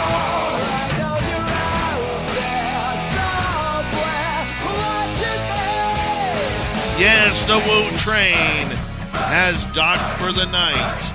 But soon, my friends, we shall ride again. Your seats are always available. Your tickets never expire. And if you want to bring a friend, we've got room for them too. Good night.